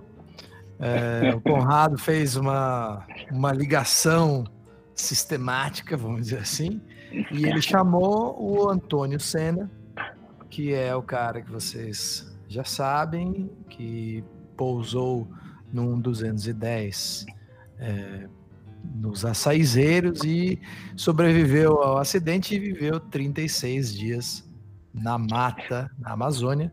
E agora, aqui para você ouvinte, temos o Senna e o Zilli na mesma sala de bate Que momento. O, Que momento. Aliás, é o primeiro momento, momento único. Farol de Pouso trazendo um momento único para Não, isso, o. Senna, o Senna é... Bom, quem tá, quem tá ouvindo, o, o tempo é diferente para quem tá ouvindo. Para quem diz que o tempo não muda, o tempo muda sim. É, nós gravamos com o Senna ontem e criou uma- é, criou-se uma conexão muito legal, né, Senna? Assim como a gente também teve uma conex- conexão com o Zilli, a gente já gravou com ele sobre o acidente dele. E, e aí pintou a ideia de, pô, vamos colocar junto dois sobreviventes? E olha só que, como são as coisas, né? A gente estava gravando esse podcast, eu estava coordenando nos bastidores aqui com o Senna, né? Do momento que ele estaria livre para poder entrar. E o Zilli acabou de falar uma coisa, Senna, ouve só. Ele vai Ah, terminar a história, vai ele vai terminar a história dele, aí a gente deixar- eu pego, vai pego deixar para vocês, vai deixar para vocês trocarem figurinha. Que isso é um momento épico. Mas o, o- eu, vou, eu vou retomar o que o, o que o Zilli acabou de falar, tá, Senna? Ele contou, estava contando da vida dele, falou é, um pouquinho, assim, bem pouquinho do 254. A gente já tem um podcast de três horas com ele, contando todos os detalhes do 254. Depois você Ouvi, também inclusive. depois você assiste lá, viu, Senna? E, e o Zilli falou uma coisa assim, agorinha, falou assim, eu estava em depressão, fiquei em depressão por quatro anos, até chegar no momento que eu disse, que eu entendi que eu não podia mudar o passado, que eu teria que mudar o meu presente para conseguir mudar o meu futuro. Te soa familiar isso aí, Senna? Vai lá, toca lá, Zilli. Sou, meu amigo. Toca lá, sim, Zilli. sou, E, hoje- tá e agora tem um convidado de honra para terminar essa história. E eu acho que Ah, eu, daqui a um bocado eu tenho algumas perguntas para te fazer. Caraca, Mas, mas vamos terminar. Vamos lá, vamos lá, Vamos- vamos lá. vamos- Vamos terminar, vamos terminar o Zilli, como é que o Zilli conseguiu virar esse pai de família, esse cara monstruoso, bacana. Aí, vamos lá. Aí, a o que eu estava fazendo começou a prosperar, mas a saudade sempre teve, aquela coisa toda, mas vamos embora. E eu comecei, a, de fato, a plantar outras sementes e a colher os frutos que eu, que eu de fato, estava plantando. Aí, em 2003, aconteceu uma braba na minha vida. 254, depressão, consegui passar por isso, graças a Deus, porque eu costumo dizer o seguinte: todos os problemas da nossa vida, seja eles quais forem, nós temos que passar, não ficar. Passar. Né? E a demora depende de você, depende da, da, da conscientização de cada um. Aí, um belo dia, eu estava com uma namorada, uma namorada mais nova do que eu, e um, um problema muito. Eu, um preconceito muito bravo, porque eu era mais velho, né? Aquela coisa toda. E a, a minha mãe falou assim: Nilson, o que é isso, pô? Hoje em dia isso tem mais não, pô. Ela gosta de você, você gosta dela, pô. Vamos ser feliz. E um belo dia, eu fui dormir com mãe e com namorada. Acordei sem mãe e casado. A minha mãe basicamente morreu nos meus braços. Ela tinha 59 anos de idade, fiz massagem cardíaca, respiração boca a boca, ou seja, aquilo que a gente aprendeu lá atrás, eu aprendi lá atrás, em Varig, como fazer isso. Infelizmente minha mãe faleceu. E nós somos em três. E eu era o único filho que que estava junto com ela. Não por complexo de Hélio, muito pelo contrário, porque eu trabalhava junto com ela, então era, era, tudo, era tudo cômodo. E meu mundo foi. Essa minha namorada, uma pessoa fantástica, ela me assumiu e eu entrei novamente numa de uma depressão. E eu falava assim, porra, vai-se embora, não quero você perto de mim, não. E eu sabia chorando pelos cantos. Então vamos lá. Minha mãe faleceu em fevereiro. Minto. Minha mãe faleceu em janeiro de 2003. E eu comecei a pensar. Eu não falei, pra, não falei ainda há pouco, arar a terra, outro, outro plantar as sementes certas. E olha qual é que era o meu trabalho. Nós morávamos numa casa no Rio de Janeiro, gigantesca, no qual nós tínhamos uma quadra de tênis dentro da, da casa da gente. E começou a ter esse negócio de casa de festa no Rio de Janeiro, estava comprando isso, e eu quanto na Vale, ainda.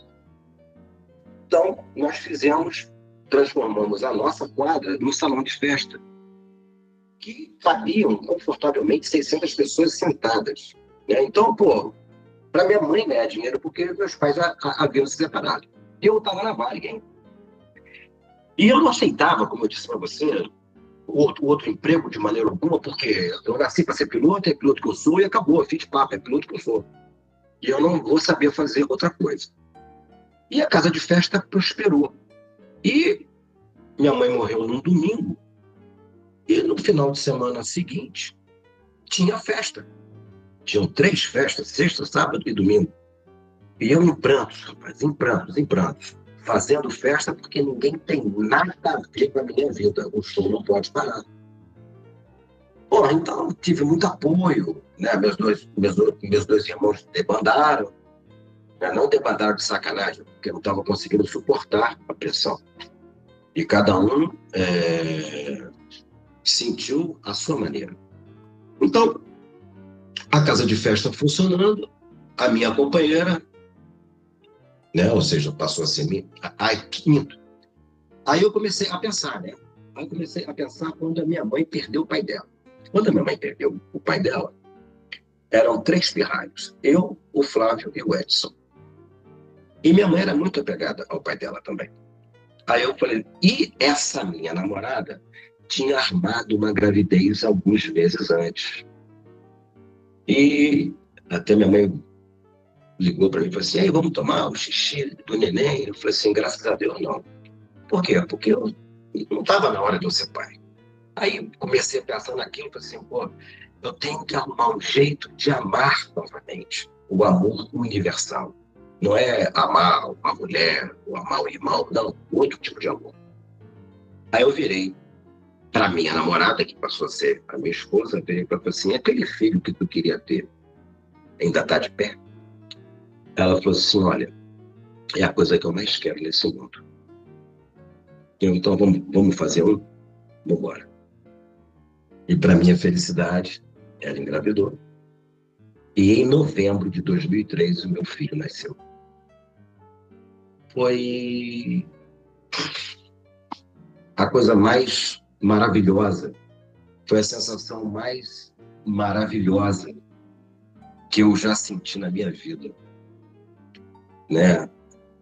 É um amor que entra, né? É um negócio muito louco.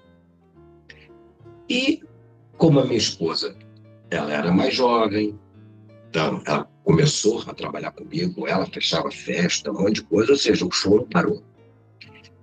Eu sempre fui pai e mãe. Então, ela até dormir, dorme. Eu tomo conta do meu filho, aquela coisa toda. Aí, beleza. Porra, a vida correndo bem, sabe? Trabalhando. E quando tinha que sair, saía, ia pra boate com ela, deixava com a, com a minha sogra. E vamos curtir a vida. Meu filho ia fazer três anos de idade. Em um belo dia, ela me dá um tiro no ouvido. Com direito a cartinha e tudo. Entro eu no quarto, Tá ali aquela mulher linda. Por ironia do destino, com um roupão da VASP, com uma arma do lado, e ela tomou, deu um tiro na cabeça dela. ela já tinha tentado algumas vezes e a família sabia e não me disse nada. Então eu não tive tempo de ajudá-la. Zero ajuda. E era uma pessoa fantástica. Pronto. Então estava lá a minha mulher dura feito um coco, dentro do caixão.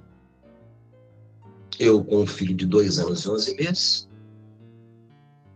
sem irmã e sem mãe. E aí? Vamos embora. Antes morava no Rio de Janeiro, fui morar em Petrópolis, que era da onde que ela era e a família é até hoje. E chorando e me questionando o porquê daquilo, né? Porque a primeira coisa que você pensa é que você fez alguma merda, né? Você como marido. E eu não consegui encontrar um ponto de ligação aonde eu tivesse feito merda e em qual, em qual situação a vida estava ruim para ela. Né? Porque era uma mulher muito sorridente, muito amiga, muito companheira, muito parceira. Então vamos lá superar novamente isso. Beleza. Aí fui eu para Petrópolis, vendi minha casa, vendi tudo, acabou, minha mãe morreu aqui dentro, minha mulher também morreu, não quero mais saber disso aqui, porque não dá mais. Aí comecei a trabalhar com meu pai e com depressão, aquela coisa toda. Me apresentam uma mulher depois de um ano e alguns meses. Quem me apresenta? A família dela. No qual o meu filho já conhecia porque eu deixava o meu filho, e detalhe, minha gente, e nessa época eu cumpria pena alternativa por causa do 254, viu?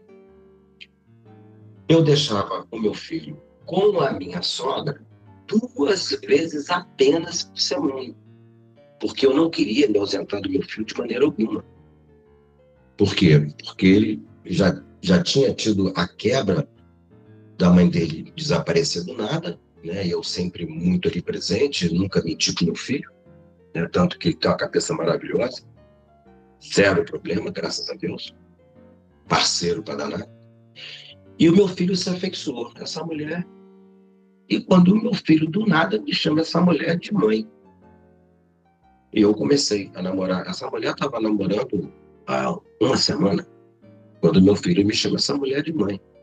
Ou seja, três anos e três anos e uns quebrados. Vamos botar lá três anos e três anos e nove meses, dez meses. Não, três anos e onze meses. Aí eu, aí vieram lágrimas nos meus olhos, falei assim, quem é essa mulher que meu filho está chamando de mãe? Porra, não conheço essa mulher. Aí quando a minha sogra, quando o Vitor falou, ah, que a minha mãe a minha sogra ensandeceu, natural, natural. E começou a fazer uma pressão psicológica muito forte na cabeça do meu filho.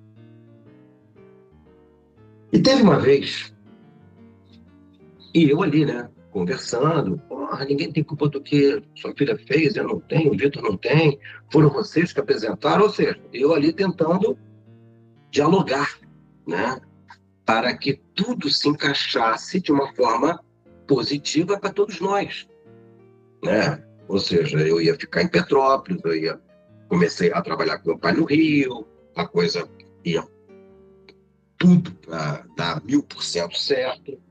Né? Então estava tudo encaixadinho. E eu jurei para mim que nunca mais nenhum ser humano ia falar para mim o que eu escutei dentro da Associação de Pilotos da Varig no meio de mais de 200 pilotos. Então, eu fui a uma junta técnica, na qual eu não podia participar, mas antes eles entenderam que eu tinha que interpelar o comando do, o comando do comandante. Vamos agora parar de falar nome. E eu ali falando que não tinha como, aquela coisa toda. Pois bem, então, fui a uma junta técnica, na qual composta de cinco comandantes, no qual eu não poderia estar presente, que eu não poderia me defender. Ponto. Aí, beleza. Então, eu lá, na associação lá de pilotos da Vibe, mas é um X lá, por causa não sei do que também, que não me lembro, o, o presidente virou um comandante de 47, se não me engano, na época. É, Zília, eu, pois não, a sua, já tem resultado da sua junta. Eu, calado estava, calado fiquei. Ele falou assim, olha, foram três votos contra dois. E os três comandantes entenderam que você teve uma atuação passiva dentro da cabine e que você não serve mais para o quadro de pilotos da Varig. E eu jurei para mim, eu sou, ou seja, é, nesse momento, se eu fosse um avestruz, eu metia minha cabeça no cimento, que eu fiquei totalmente envergonhado. Né? Porque ele poderia me ter chamado no canto para falar comigo pessoalmente, não na frente de todo mundo. Pois bem, eu jurei para mim que ninguém nunca mais ia me falar na minha vida que eu sou passivo. Aí, conversei com todo mundo, aquela coisa toda, tentei. Como eu vi que ninguém arredava a pé, meu pai falece. Eu... Não é possível. Na hora que eu vou botar minha pipa, na hora, na hora que eu chego na cabeceira para dar potência, foi embora o motor. Eu, e agora? Nessa brincadeira, rolou uma herança para dividir por três. Nada, muita coisa, mas sobrou uma herança. Com cabeça, alguém ia conseguir, ou seja, tanto eu quanto meus outros dois irmãos, iria conseguir vencer na vida de alguma forma. Ponto. Não pararam, né? Não, não pararam. Aí eu falei assim, eu tenho que mudar esta. Lembra da depressão lá atrás que eu falei? Tenho que mudar essa. E eu vou mudar, eu vou lutar por isso. Então, se ninguém me ouve, eu vou pegar o meu filho, vou botar debaixo do meu braço, eu não tenho que dar satisfação para ninguém e vou embora. No aniversário de quatro anos do meu filho, estava lá a festa, meu pai morreu um, um mês antes, e os outros e os irmãos entenderam que a festa tinha que acontecer. Então tá lá na festa do meu filho, olhando aquela festa toda, né? A família da minha ex-mulher, a minha família, ele, as crianças. Eu assim, eu não faço mais parte desse, desse mundo eu preciso me encontrar. Eu preciso. Eu preciso, de fato, virar a página da minha vida. E eu escrever uma outra história. Porque era muita gente dando palpite na minha vida. Muita. E cada um com os palpites mais loucos do mundo. Eu vendo o emocional do meu filho indo por e eu pensei assim, o quê? Eu não vou ficar quieto.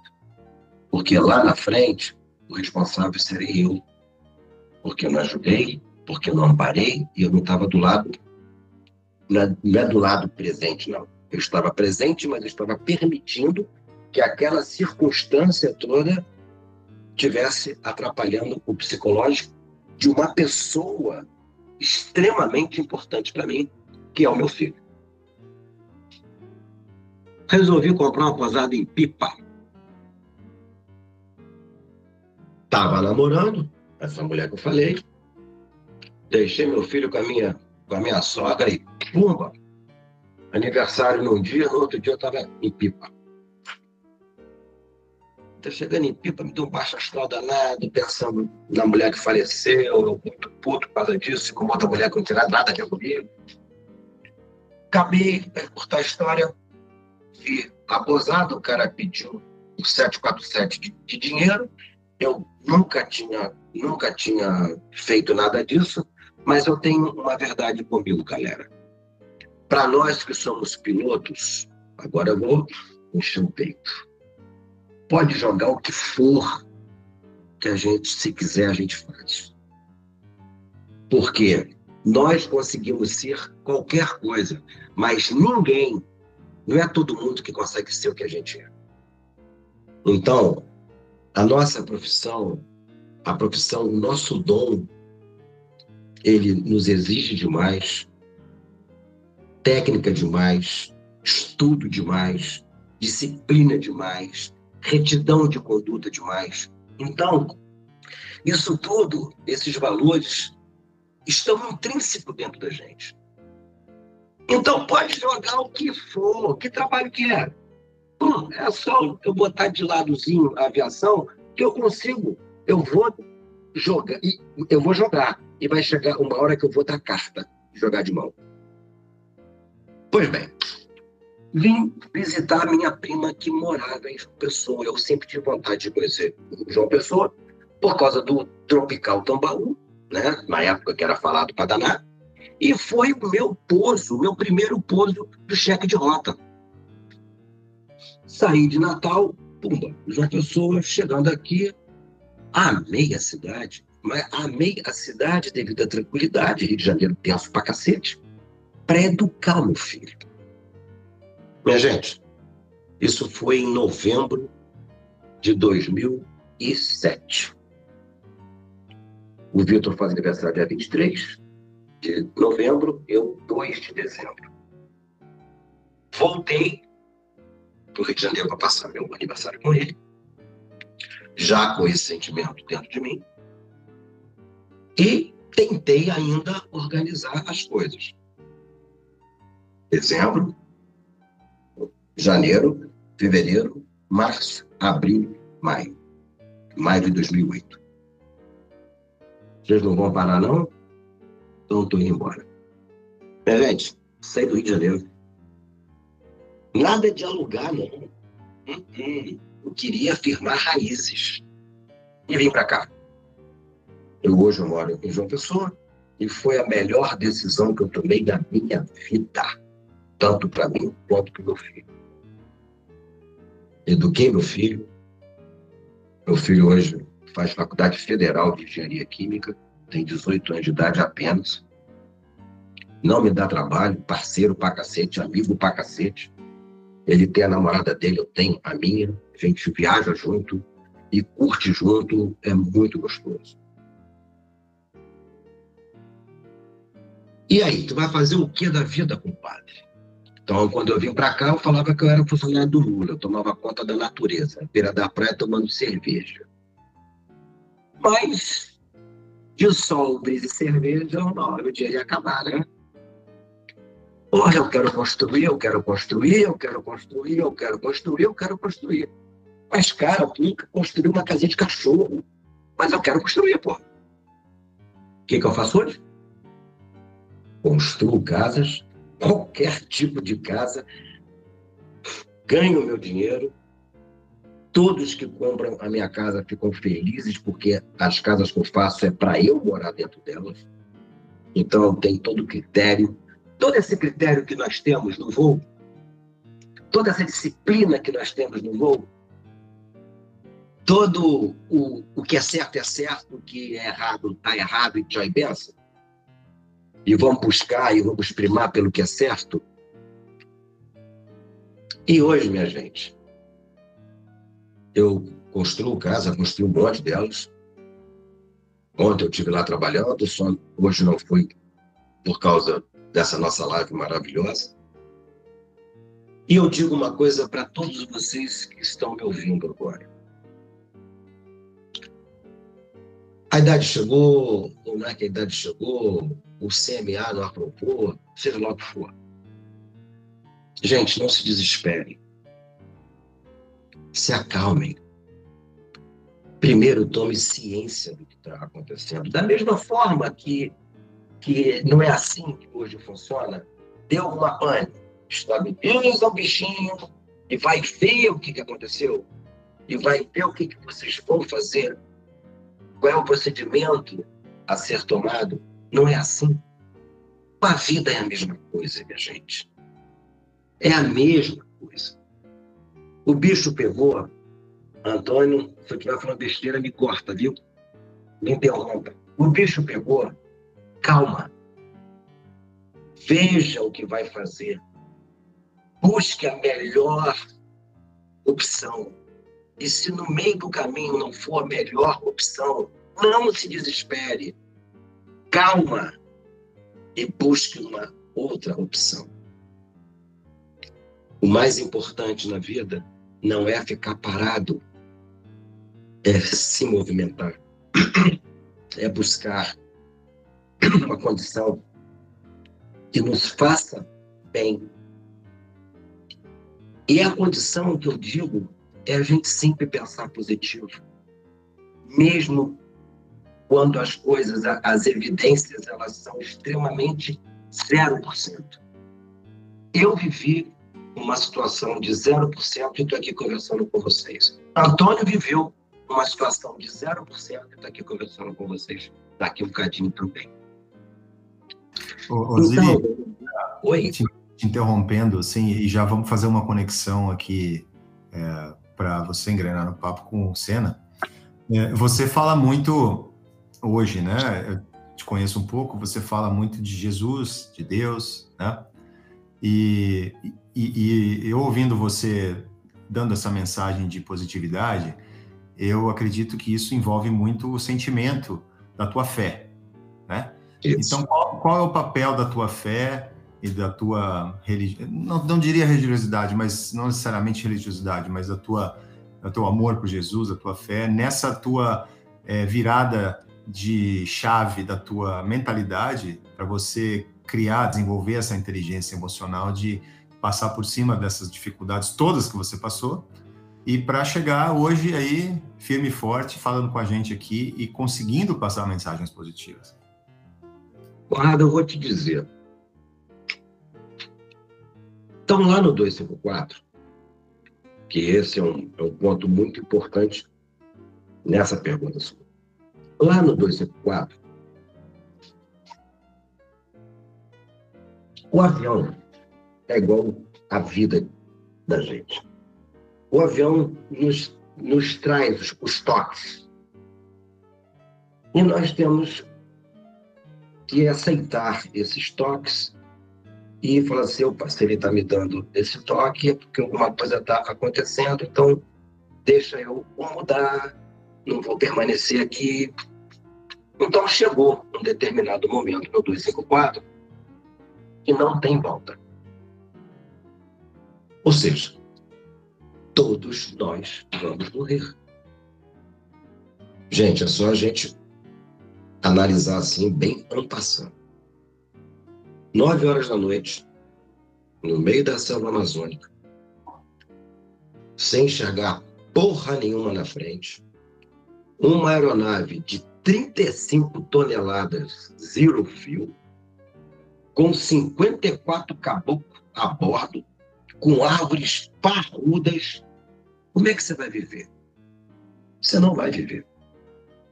A realidade é essa, você não vai viver. Então, eu peguei, faltavam uns 30 minutos para acabar o combustível. Eu olhei para minha direita e fui bater um papo com Jesus. O papo que eu tive com Jesus não foi nada de Ave Maria, Pai Nosso, não, nada disso. Foi exatamente assim, galera. Que merda, hein, compadre? Esse que merda, que merda, né, compadre, foi ter, eu ter aceitado a porra do voo. Mas tudo bem. Assim mesmo, mas tudo bem. Muito obrigado por você ter me permitido realizar meu sonho de infância. E vou te pedir três coisas. A primeira, não me faça sentir dor, que tu sabe que eu detesto. A segunda, me perdoe de alguma coisa que eu tenha feito de errado aqui na Terra, mas acredito que não tenha feito muito de errado, não, porque sempre respeitei meus pais. E a terceira, põe alguém para me receber, porque assim eu acredito. Porque quando a gente nasce aqui, são os nossos pais que nos recebem. E nesse lugar que eu vou agora, se eu não tiver ninguém que eu, que eu conheça, eu vou ficar perdido e eu não gosto dessa, dessa sensação. Silenciei a minha mente, ou seja, isso tudo estava falando mentalmente, e comecei a experimentar uma, uma das sensações horrorosas, que é assim, daqui um bocado eu vou morrer. Que aeroporto é esse chamado morte que eu vou posar daqui um pouquinho? o que é a morte? Para onde eu vou? O que, que é isso? Porque a filosofia cristã diz o seguinte: se você faz o certo, você vai para o paraíso. Beleza? A teoria espírita diz o seguinte: quando você, quando você passa para outra vida, você vai para um hospital espiritual, sei lá, vai se, vai se recompor para poder a, a sua oportunidade de reencarnar para resolver o que você deixou para trás. Porra, mas eu não conheço ninguém que voltou e falou assim, é assim, é assado. E tudo nosso é físico. Porra, o planeta é físico. Nós somos físicos, tudo é físico. E a sensação que tu não vai fazer mais parte daquele espaço e para onde tu vai é um vazio, moçada. Louco. É o troço mais louco do mundo. É louco. E o pior de tudo é que não dava para puxar a cordinha, tem parar e sair, não, cara. Vai acontecer daqui a alguns minutos. Aí o comandante faz um speech que, sinceramente, eu nem ouvi. Eu estava muito introjetado nessa, nessa, nessa coisa. Eu estava mesmo. Eu saí da cabine, por incrível que pareça. E, daqui no caso, ele bate no meu ombro e diz a seguinte frase: Desculpa, velho, o erro foi meu, a gente se encontra do outro lado da vida. Nessa hora, eu olhei para ele e o cara suava e tremia. Eu falei assim: caralho, o cara já está morto. Gente, eu nessa hora, eu tive uma certeza de vida que só podia ser de Jesus, mais ninguém. Naquele dia, naquela noite do dia 3 de setembro de 1989, eu tive certeza de vida, a mesma que todos nós temos que um dia a gente vai bater o um papo com São Pedro. Eu tinha certeza de vida, não só para mim e para ele, não, para todos nós. E ali, naquele momento, eu assumi. Não é que eu assumi, não. Ou seja, eu impregnei a cabine de elementos e de verdades, mas era a minha verdade. E eu não aceitava mais, em hipótese nenhuma, a morte. O comandante cristalizou. O comandante, eu sou diferente dele? Não. Só que o comandante acreditava na morte e eu acreditei na vida. Essa foi a nossa diferença. E eu não escutei ninguém gritar, não escutei nada, porque eu estava focado no que eu tinha que fazer. Né? Ou, ou seja, eu tinha que manter aquele avião voando. Voando, um voo planado, com as asas niveladas, mantendo uma velocidade X, né, para não estolar e nem muito rápido. Ou seja, eu tinha que manter aquilo. Aí, beleza. Vai bater. Nesse vai bater, uma árvore muito, muito frondosa pega. Aqui é o avião, tá bom? Alô, avião. Asa direita, asa esquerda. Uma árvore arrebenta o meu lado, que fez um buraco de dois metros, e leva a asa direita. O avião entra e curva para a direita. Né? Aí Jesus, Jesus para mim não está no céu, Jesus para mim está do meu lado. Jesus para mim é meu parceiro, Jesus para mim é meu amigo é meu companheiro. Jesus, na sua infinita benevolência, me coloca uma outra árvore frondosa que leva a asa esquerda, acerta o charuto e ele, não é piloto, ele encaixa o charuto entre árvores e árvores parrudas e não bateu em nenhum. Então, Conrado, Jesus, para mim, é o cara. E a fé que eu tenho nele, a crença que eu tenho nele, é in, inabalável. O cara é o cara. Roseli, é, vou, vou, fazer o seguinte: o, o Senna muito generosamente entrou aqui com a gente para participar.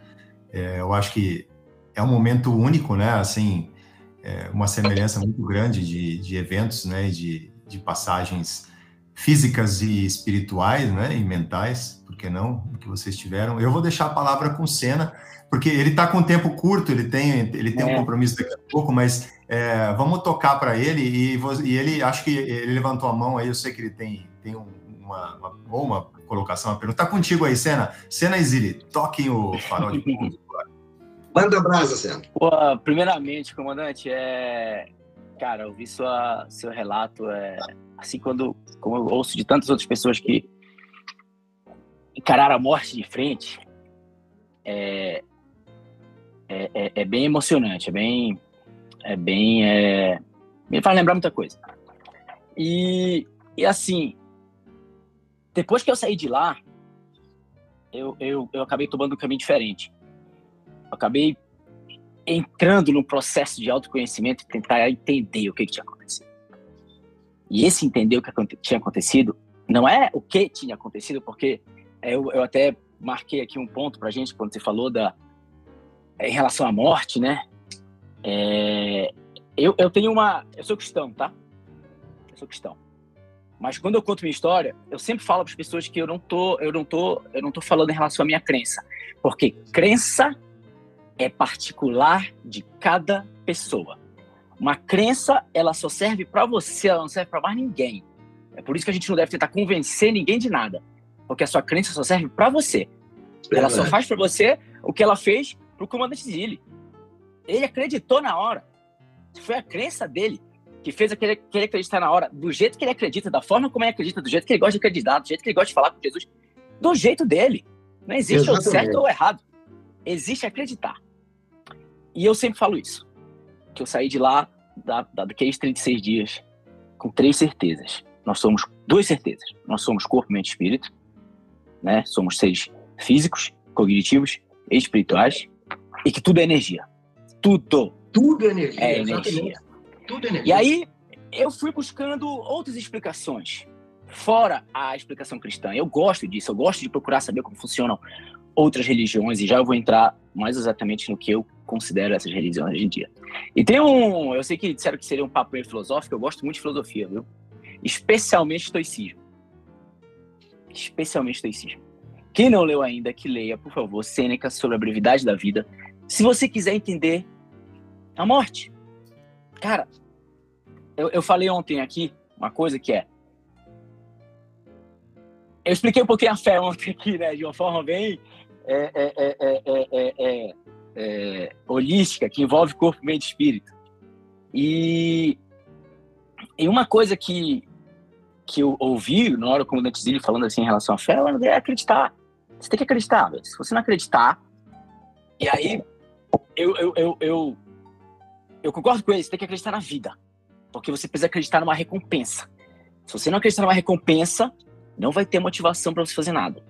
Acreditar na morte é fato, meu irmão. Todo mundo vai morrer. Todos vamos morrer.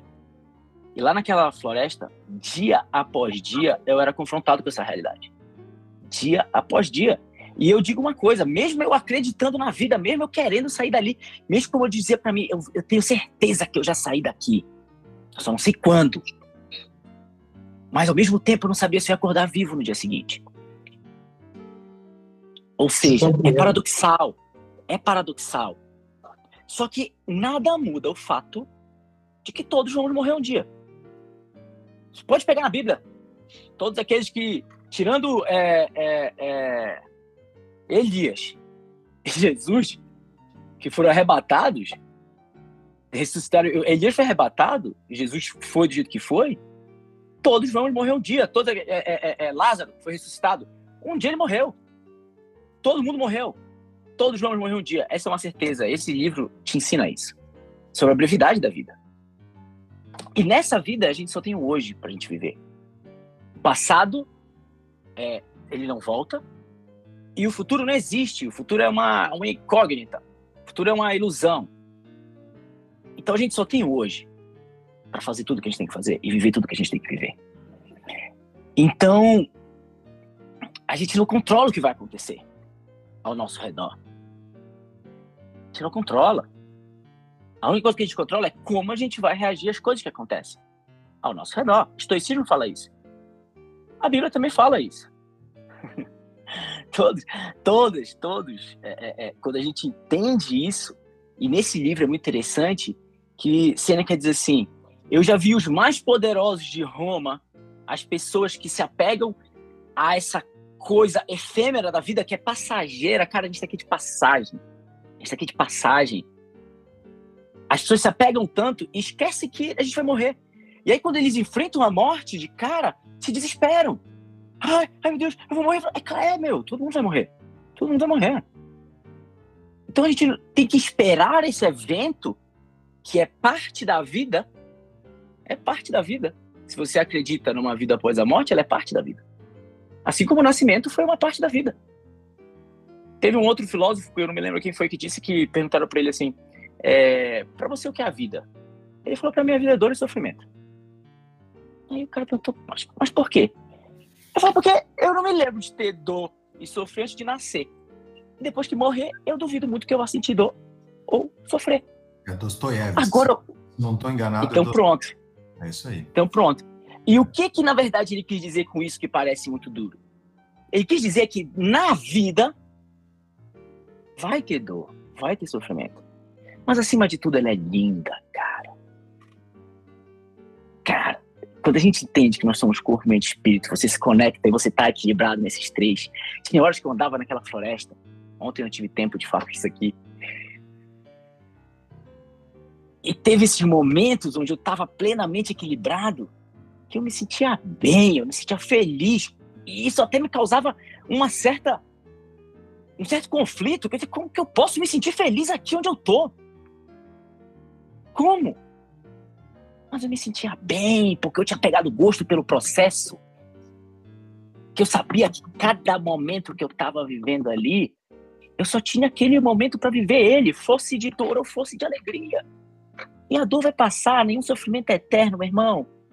Não sei aí quem está ouvindo a gente, eu não sei o que você está passando, mas vou te garantir uma coisa: nada é eterno. Porque o problema é que quando a gente chega, quando a gente está sofrendo a dor, a gente foca naquele problema, ele expande, aí o tempo parece dar uma dilatada e parece que não vai passar nunca. Mas na verdade vai passar, joga isso na tua vida inteira. Você não vai sofrer isso a vida inteira, não vai ser assim a vida inteira. Eu tava naquela floresta, de repente eu olhava, sabe, umas coisas lindas, cara. Uns animais que até hoje eu nunca sei, uns pássaros muito doidos. Teve um dia que eu encontrei uma cachoeira, coisa mais linda, cara. Cara, quando eu encontrei aquela cachoeira, eu olhei assim e falei, meu Deus, que coisa maravilhosa. Eu fui lá, tomei um banho, lavei minha roupa. Cara, eu tava dois dias sem comer nada nesse dia quando encontrei essa cachoeira. Dois dias sem comer absolutamente nada que não fosse água. E eu entrei lá, bebi aquela água gelada, putz, limpa. Tomei um banho, me lavei. E tudo que eu podia fazer aquilo ali era agradecer. Eu só dizia, caramba, Deus, obrigado, obrigado, obrigado. Ser grato, como o comandante foi naquele momento que para ele foi um estalo. E ele falou assim: olha, independente do que aconteceu, obrigado porque tu fez realizar o meu sonho. Obrigado, ser grato. Gratidão é um exercício que a gente precisa praticar, cara. Desde aquela floresta, toda vez que, que que a, começa o dia e eu vejo o sol, pode estar tá difícil que for, cara. Eu digo, é meu Deus, obrigado, obrigado, obrigado, mais um dia. Mais um dia que eu tô vivo, mais um dia para eu continuar caminhando e até chegar ao meu objetivo, ao meu sonho. É mais um dia, não é mais um dia de sofrimento porque eu tô sozinho dentro da floresta. Não, é mais um dia que cada passo que eu dou, eu tô perto da minha família. E o sofrimento, ele faz parte do crescimento, porque crescer dói. Exatamente, exatamente. Crescer dói. Então, é, é, parte do processo. O crescimento é a dor no qual o filósofo que você disse ainda há pouco. Então, isso tudo é, faz parte. E olha, igualzinho a você, todo dia de manhã, compadre, muito obrigado por mais um dia. Ô, Zili, Senna, eu vou até falar uma coisa assim, ó. Eu pensei, cara, pouco importa, vai, vamos, não, vou, não vou dizer pouco importa, mas vamos dizer assim, os, os pensadores, ou talvez muitos pensadores, pensaram muito, por muito tempo, para poder chegar no que vocês viveram. Então, isso com o que eu quero dizer agora é que existem, tudo bem, existem os, os nomes e, e uh, as obras deles, e isso nunca pode ser menosprezado de maneira alguma, mas aqui tô, a gente está vendo dois seres humanos que vivenciaram isso para poder falar a filosofia de dentro da cabeça de vocês, que, porque vocês tiveram um encontro, né? O próprio balanço da vida e da morte em situações parecidas, em acidentes aeronáuticos e com sobrevivência na selva amazônica. Então, cara, isso aqui é um momento excepcional que a gente está falando sobre as coisas e a filosofia, na verdade, ela tem que ser assim, ela tem que ser né, genuína. Eu acho que isso é a coisa mais. Esse, é, esse é um dos motivos pelo qual eu gosto do estoicismo. Não, eu tô, esse é um dos motivos pelo qual. Eu, eu, sou filósofo do podcast, viu, Senna? Então, é, ah, é? Ah, eu solto, é, e, e, e Sêneca é, uma, é, um, é um em especial, é um, é um que eu leio muito, e eu sou parceiro seu. Estoicismo é. é, é, e o estoicismo é a filosofia da vida, é a filosofia, filosofia de, da vida. É a filosofia do dia a dia. E, é a filosofia do dia a dia eu concordo muito com o que a gente está ouvindo aqui. É, é, pena que o encontro não vai durar tanto, mas a gente, como o Félix falou, a gente está aqui com dois sobreviventes de acidentes aéreos, que é uma coisa é, única, né? E que são pessoas incríveis. Vai lá, Félix. Cena, cara, pergunta alguma coisa assim, tu, que tu tenha pensado no meio da selva, alguma coisa que tu lembrou do 254, qualquer coisa, cara. Ah. Assim, pergunta né, do Ziri, que o Ziri foi um cara que fez é basicamente. Na nossa gravação, nosso podcast, você falou do 254. Eu mencionei, eu mencionei. Na, na, na, logo depois que os caras sobrevoaram por cima de mim, ali naquele quinto dia, e foram embora, eu vi a busca indo embora. Ao primeiro momento, cara, toda, toda, toda, toda, toda a minha esperança estava na busca. A busca foi embora. Não é que ah, eu continuei alimentando aquela esperança que um dia vai chegar, um dia vai chegar. Não, eles passaram, não viram e foram embora. E aí, quando eu pensei, ó, não, assim, eu sempre disse, sou um otimista realista. Eu falei, existe uma saída. É o caminhar. Eu vi umas fazendas lá atrás, eu tô falando 130 quilômetros de distância, dentro da floresta amazônica. Eu vou caminhar. Caminharam no 254, encontrar uma fazenda, não sei o quão difícil aqui vai ser, eu vou caminhar, meu irmão, vou caminhar. E aí vem tudo aquilo que eu contei ali na, na, na gravação do, do último podcast, né? No, no, na, no, primeiro momento eu não consegui, e, e foi necessário aprender uma coisa que eu falei um pouco aqui, que o comandante Zilli acabou de falar: acreditar. Acreditar. O problema é que, como eu disse, o acreditar só no teu cognitivo ele, ele para aonde as tuas experiências, aonde a tua memória, aonde o teu cognitivo consegue explicar que existe uma saída. Quando chega nesse limite, no limite do físico, no limite do, da, das leis da física e tudo mais, e aí você não acredita mais. Você simplesmente não acredita mais. E aí, quando você não acredita mais, você desiste. É assim que acontece. Eu, Mas aí, aí que tá, Aí que está o ex da questão, no, no, meu ponto de vista. Como você falou, uma coisa muito particular minha. É... Quando a gente entende que o nosso universo ele é energia, e nós é, temos é, duas energias. Eu ia, eu ia, chegar nesse ponto, eu ia explicar isso. E é a energia positiva e a energia negativa. Então, todos nós, seres humanos, nós temos uma facilidade muito grande de comprar a energia negativa com muita facilidade. Com muita facilidade. E existem, e existem determinados momentos, como existiu na vida tua, Cena, como existiu na minha, que o mais importante era comprar a energia positiva. Porque a energia positiva nos dá o ânimo nos dá o discernimento. Por quê?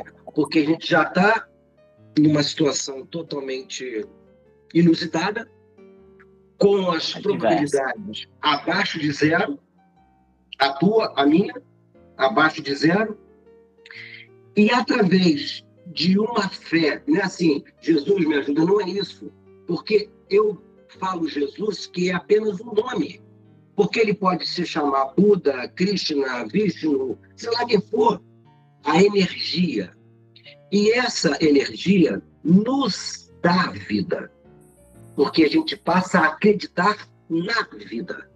E uma vez Exato. que a gente acredita na vida, a gente consegue transmutar, ou seja, consegue reverter o que é irreversível, digamos assim. Vai, eu, vou, eu, vou, eu vou dar uma explicação parecida. Quem está ouvindo aqui vai conseguir fazer a ligação na hora. É direto para mim a explicação do que é energia, tá? É, eu acredito na coisa da energia positiva e negativa.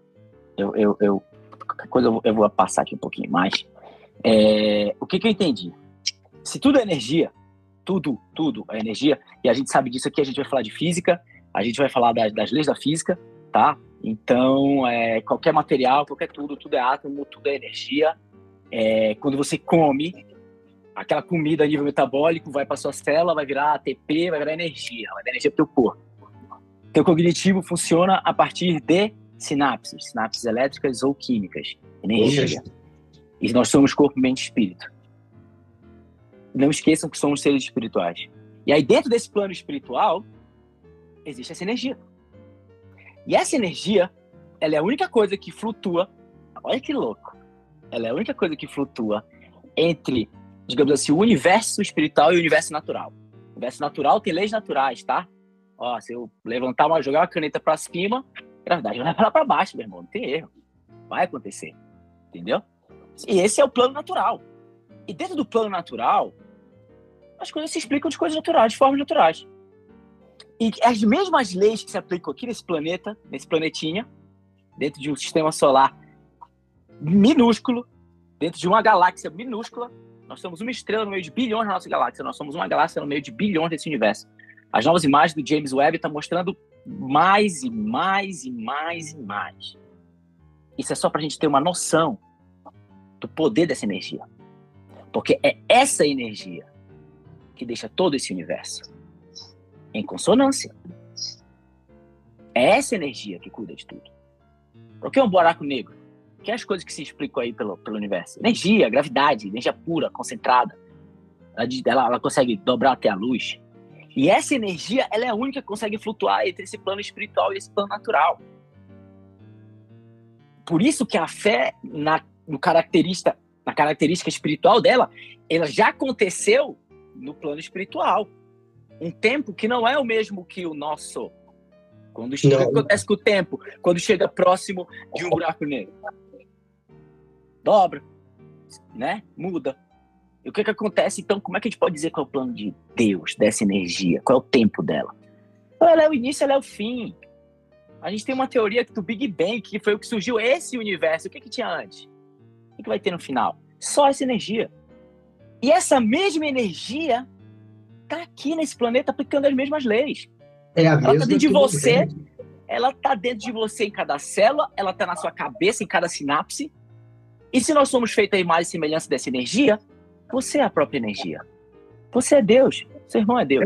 É Todos Isso somos Deus. parte do sermão da montanha. Que o cara vira e fala assim, mas você é o filho do homem. Aí ele vira e fala assim, tu és igual a mim, pois tu és a imagem semelhante do meu, do meu. O que tá é falando- a, a Santíssima Trindade? Eles são É. três. E Jesus são não está falando de Deus, não. Jesus está falando isso aqui, ó. É. Que é Nós onde somos corpo, mente. a energia. Nós somos É. corpo, mente, espírito. É aqui. O depressivo, ele é depressivo porque está aqui dentro.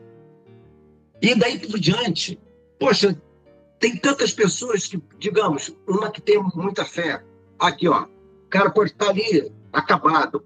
Olha, essa aqui é um pedacinho da cruz de Caravaca, lá da cruz que Jesus foi, foi crucificado. Se Se ele apegue acreditar, se se ele apegue acreditar, vai se curar. Então, ele acreditar. ele muda a forma de pensamento. E uma vez mudada a forma de Aí pensamento, eu fiquei, como é que acontece na cabeça? não, tá tudo aqui dentro. Tá tudo aqui dentro. Então, Tá tudo... é, eu me coaduno com o que você está falando a, a nível de energia. Eu apenas É. dou nome à energia. É, então, esse, esse nome é que é o ponto. Esse nome, imagina, essa energia é a mesma, em qualquer lugar, em qualquer lugar do universo, tá? A energia é a mesma. Em qualquer lugar do planeta. E se você não, for, se você for numa tribo indígena isolada que nunca viu nada, ela tá ali isolada, ela tem alguma forma de explicar essa energia. Todos têm. Porque Através essa energia você, porque você sente. Então você vai explicar ela através da sua cultura, do que você acredita, de onde você mora no planeta. Se você mora num lugar que é extremamente frio, o sol vai ser Deus, porque é quente, meu irmão. Ô, Senna, e até vou te falar uma, uma, outra que é muito legal. Eu acho que eu vi num desses, desses vídeos, é, documentários falando sobre as tribos não contactadas, né? E, inclusive na Amazônia, se eu não me engano. E aí é, o cara chegou e perguntou, mas o que, que vocês acreditam que acontece após a morte, né? E aí o cara falou assim, é, o indígena respondeu dizendo, o, né, o corpo e a alma vão pelo rio e do rio sobem para o céu. Né? Cara, eu achei muito sensacional, assim, tipo, é, né? Todos, cara, todos vão ter explicação. A gente, a gente tem sempre a mesma ideia. A gente tem sempre, sempre é, olha, com... olha, olha o fundamento de todas. É igual. E o que, que essa energia diz toda vez na maioria das, das religiões, principalmente nas maiores? Vamos lá. Você tem que amar o seu próximo, irmão. Você tem que amar o seu irmão. O seu irmão que é Deus. É, é comunidade. Aí a gente volta a evolução do ser humano. O ser humano vive em comunidade. Não. Isso é nosso, é instintivo. E a energia ensina a gente a fazer isso. Que você falou anteriormente, que é o que eu penso e é a minha, a minha Bíblia é essa. Né, gente, hoje, não é que amanhã não vai ter nada porque daqui a um bocado eu vou falar um, pouquinho disso, que do 254 eu... É, é, é, é relativo, é relativo. Eu quero dizer que se você tiver um infarto aqui, se você tiver um infarto aqui agora, o amanhã não vai existir. Eu estou recomendando minha alma. Então, o futuro realmente pertence a uma outra situação. É Mas paradoxal. Hoje, o que, que nós podemos fazer hoje? O que nós podemos fazer hoje é acordar, obrigado, Jesus, Buda, seja lá quem for, muito obrigado por esse dia e procurar fazer esse dia bom para você. A partir do momento que você faz esse dia bom para você, você está fazendo o dia bom para as pessoas que estão ao seu redor. Seja dentro de casa, seja numa escola, seja na cabine de um avião, seja onde for. Né? Porque essa que é a grande realidade. E falando de energia, Jesus, vamos botar o nome Jesus, porque antes dele vieram outros, né? Buda, Krishna e por diante. Ele foi, um determinado momento dele, ele foi para onde? Para o Egito. Captador de energia, as pirâmides, a gente sabe disso. Então, essa energia, que é fantástica, que ela é uma energia Aí que está o ex da questão. Ela te eleva ou ela te destrói? Basta como você assimila ela aqui dentro. Tu quer ver uma, uma, um exemplo de energia muito simples? De repente você encontra uma pessoa, dá um abraço nela. Se aquela pessoa estiver mal e tu estiver bem, imediatamente aquela pessoa fica boa e tu, porra, o que que tá vendo comigo? Porra, tava tão bem da pouco, tô me sentindo mal. São os vampiros que vampirizam, ou seja, sugam. Eu conheço, conheço, conheço a teoria. Então, a energia é uma coisa muito fantástica. E quando você está num ambiente, tipo agora, nós estamos num ambiente no qual as nossas energias estão se coadunando. Estão todas elas em sintonia e na mesma sintonia. Tudo é, funciona. É, é porque você. Aí tem outro negócio. Você tem energia, então você tem energia. É, o universo é um equilíbrio. Então você tem energia boa, você tem energia ruim. Tá? Por isso elas precisam se equilibrar. Yin Yang. Yin Yang. Sim, mas o que acontece? É, assim, mas, isso tá, mas isso está dentro da gente. O porquê que nós temos o, o, o, o Yin e o Yang? É o seguinte, porque é a dualidade. Tudo na vida tem a dualidade. Equilíbrio. Tem que ter. É o claro, o escuro. É equilíbrio. É. Tudo, esse equilíbrio está no universo. Esse equilíbrio está no universo. A própria energia. Só que o que, que acontece? Se aqui, no que a gente está aqui agora batendo esse papo super gostoso, nós tivéssemos com uma pessoa que não estivesse na mesma energia da gente, ele seria o contestador de tudo isso. Por quê? Porque ele teria que defender a ideia dele, que seria totalmente contrária a essa ideia nossa.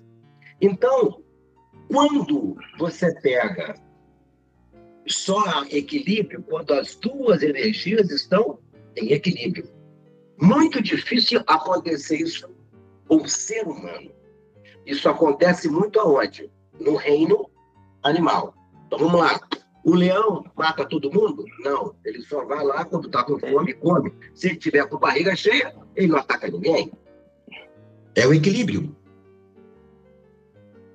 Correto? Então, é, se tivesse só sol, nós estávamos lascados. Se tivesse só noite, também. É, é, é, eu acredito perfeitamente nesse equilíbrio. Ele, ele existe. Agora, é, o e- ser humano, o ser humano é muito difícil. Por quê? Energias. As, as energias iguais se atraem. Não tenha dúvida. Eu nunca vi na natureza papagaio voar com periquito. Nunca vi falcão voar com águia. E olha que são rapinas. né? É cada um com o seu, ou seja, os semelhantes literalmente se atraem. Ou seja, as energias afins se atraem. Ou negativa ou positiva. Vamos lá. É, um grupo de, de viciado em droga. Se eu não sou viciado em droga, aquele grupo não me Então, atrai. Entendi, entendi, entendi. Eu tenha preciso. ali que eu conheça e que eu possa falar assim, caramba, por que, que essa pessoa está nessa vida? Mas eu não vou me. Eu não vou é, ser conivente com aquilo. Me afasto. Por quê? Porque a minha energia não está de acordo com aquela. Então, eu sou mais adepto à tal da energia positiva. Porque nessa energia a gente consegue. Você conseguiu, Senna. Você conseguiu. Eu consegui. Conrado, Conrado conseguiu. Félix conseguiu. Cada um na sua proporção. Osili, Osili, sabe, eu gostaria de fazer uma colocação aqui, também trazer filosofia um pouco. Dostoiévski, ele tem uma frase que eu gosto muito. Ele fala assim: a maior felicidade que existe é quando a gente acha o que nos torna infeliz. Para a gente ter uma energia positiva, poder interagir positivamente com alguém, ou com alguém, com o mundo, a gente precisa achar dentro, da gente os nossos, os nossos fantasmas, o que nos torna infeliz. Como você achou, Zili, como você contou para gente, como o Senna já contou para a gente, contou nos podcasts, né, as emoções e que cada um de nós, eu acho que e a gente falando, já encaminhando para o nosso final também, porque o Senna está com compromisso, é, eu acho que é importante, voltando para o papo de aviação aqui um pouco, colocando a filosofia conectando com a aviação, nós, como, nós como, como seres humanos e aviadores, porque somos os dois sujeitos a energias positivas e negativas, sujeito a emoções, sujeito a medo, sujeito a distrações, né? É, é muito importante que na nossa individualidade a gente tenha essa busca e, e, e consiga ir lá no fundo. O que nos torna infelizes, né? Porque se a gente não chegar lá, a gente não vai ter energia positiva para Autoconhecimento. Autoconhecimento, é isso aí. É, é basicamente isso. Mas a frase é muito interessante, essa perspectiva, né? Sim, Você, sim. A, maior fel- a maior felicidade, ele diz, a maior felicidade do ser humano é quando ele entende que torna ele infeliz. Por quê? Porque a partir disso você trabalha dentro de você as tuas emoções para que aquilo que te torna infeliz, que está lá, que é a floresta, Inteligência emocional. que é a floresta, que é o acidente, que é a situação que você não pode sair, não importa quanto você queira. Ah, o Senna estava na floresta, não tinha o que fazer. Então, dentro do que me torna infeliz? Me torna infeliz eu estar aqui querendo estar com a minha família, estar machucado, com fome. E aí? Bom, e aí, meu amigo? Daqui eu tenho que ter força para achar um, meus momentos de felicidade para sobreviver e ter fé. Então, nós, como pilotos, nós temos que buscar essa inteligência emocional para a gente chegar na hora de um momento que espero que ninguém passe, como o Ziri passou e como o Senna passou, e a descrição de vocês é impressionante. A descrição dos dois, do acidente. Vou fazer uma mediação aqui. A descrição do momento né, da, da, queda ali, aquele pré-queda, né, Senna? É, o que o Ziri falou. Pré-impacto. Pré-impacto. O que o Ziri falou foi muito semelhante com o que você falou. E é impressionante, vocês nunca se viram na vida. Então, para a gente chegar nesse momento crítico, espero que ninguém chegue nesse, exatamente no mesmo, para que a gente chegue ali e a gente tenha essa calma e essa fé, e que a gente, como os dois colocam, foi Jesus, foi Deus que me colocou ali exatamente naquele pequeno espaço mínimo espaço de, de, de, de floresta para que por meio mili é, centímetro é, não tivesse acontecido diferente? Os dois colocam igual, foi Deus, né? Vocês fizeram os procedimentos, vocês fizeram tudo que ter feito, mas Deus colocou vocês naquele micro pedaço para chegar ali, meu amigo. A gente tem que olhar para dentro, né? E saber quem a gente é e, e, ser muito sincero com a gente, saber quais são os próprios BOs, o que te machuca, o que não te machuca, para que você chegue naquele momento lá e você fala assim, tá comigo, e a, tá comigo aqui, e agora tá contigo aí, meu amigo. E tamo junto. Acho que, é, acho que é por aí, né? Show, é isso aí mesmo. É exatamente isso. Exatamente isso. E, e, é, e é fantástico tudo isso. É muito difícil a gente conseguir explicar, né, verbalizar determinadas coisas, porque tu é tomado por uma certeza tão grande. Existe a dualidade, existe os porquês, mas eu não sei se aconteceu contigo, Senhor, mas eu dei uma neutralizada nos porquês e eu só pensava no. Porque, desculpa a expressão, não importa, então, não importa, é porra, essa situação, não importa. Vou ficar mais. Não, não importa o que causou a situação. Existe uma regra na inteligência emocional que eles chamam de regra 1090, que ela fecha com essa coisa do locus de controle, que é o nosso sistema. Não sei, esse agora é o, é o STAR. Mas ele diz o quê? A gente já sabe que a nossa atenção, ela nunca tá 100% aqui, 100% aqui, né? Se você for multitarefa, você está trocando rapidamente é, é, é, é, a atenção entre uma coisa e outra. É por isso que a gente não faz nenhuma coisa, às vezes, bem feita e nem outra. E a mesma coisa quando acontece em uma situação como, como a gente falou. Se você focar no que aconteceu, se eu botar 100% ali, e ele vai crescer aquele problema, ele vai ficar dilatado, vai ficar enorme, não, foca, cresce. Não tem como mudar, já está feito, não tem como a mudar. A regra 1090 diz o quê? Põe 10% da sua atenção ali e põe 90% da sua atenção na solução. O que, que você pode fazer?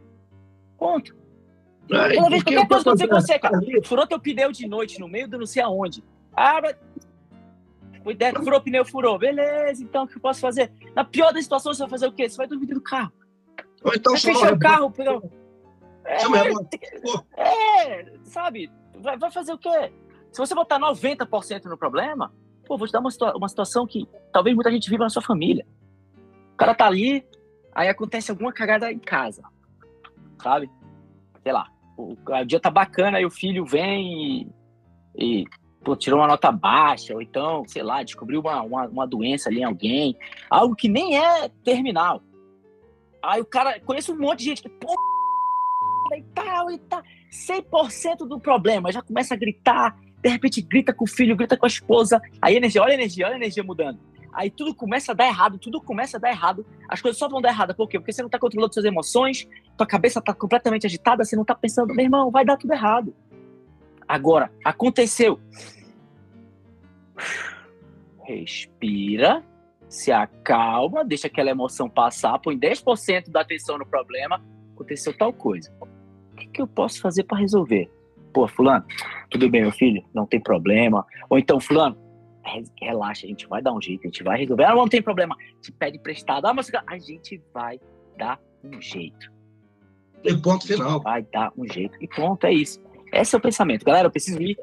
Comandante, pra. Ô, ô Senna, eu queria te perguntar se tinha uma assim, ó. Uma coisa que só tu e o Zili, por vocês terem vivido na mata, vocês podem trocar de figurinha, assim, que não seja do plano espiritual, assim. Alguma coisa rápida, assim, que tu vivenciou que o Zili vai lembrar, putz, é verdade. Cara, eu não tenho nem dúvida que. É, é, eu falo sempre da.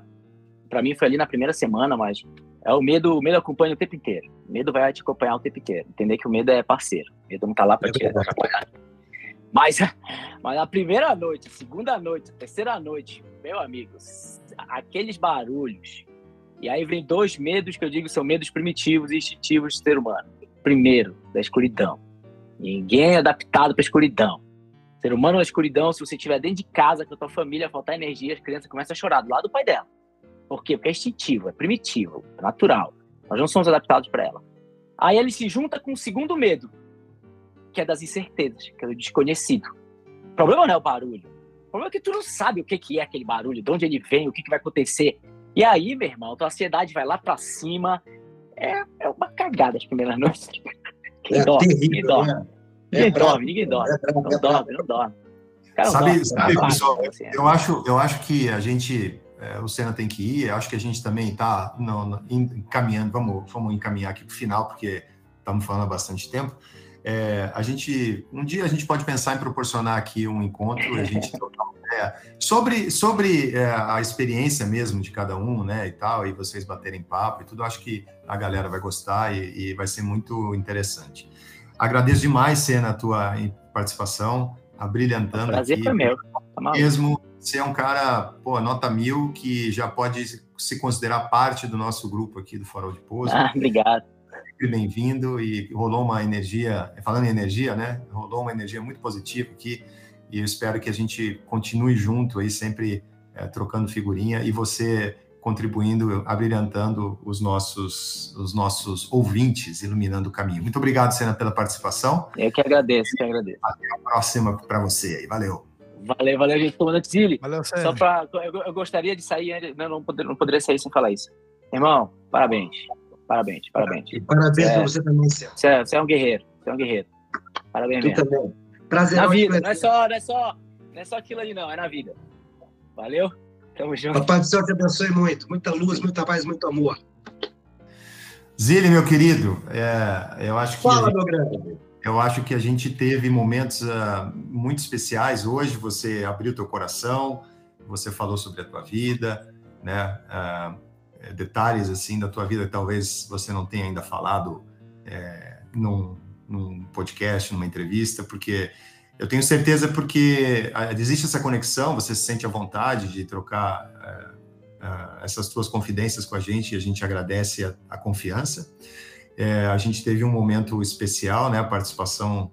Acho que nunca na história do universo alguém alguém pôde presenciar dois sobreviventes de acidentes, né?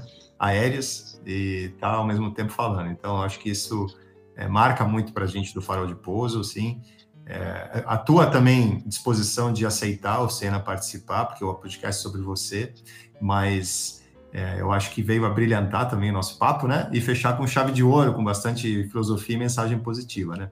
Então, eu quero agradecer em nome do Farol de Pouso, Zili, é, você abrir teu coração para a gente, e a gente é um parceiro.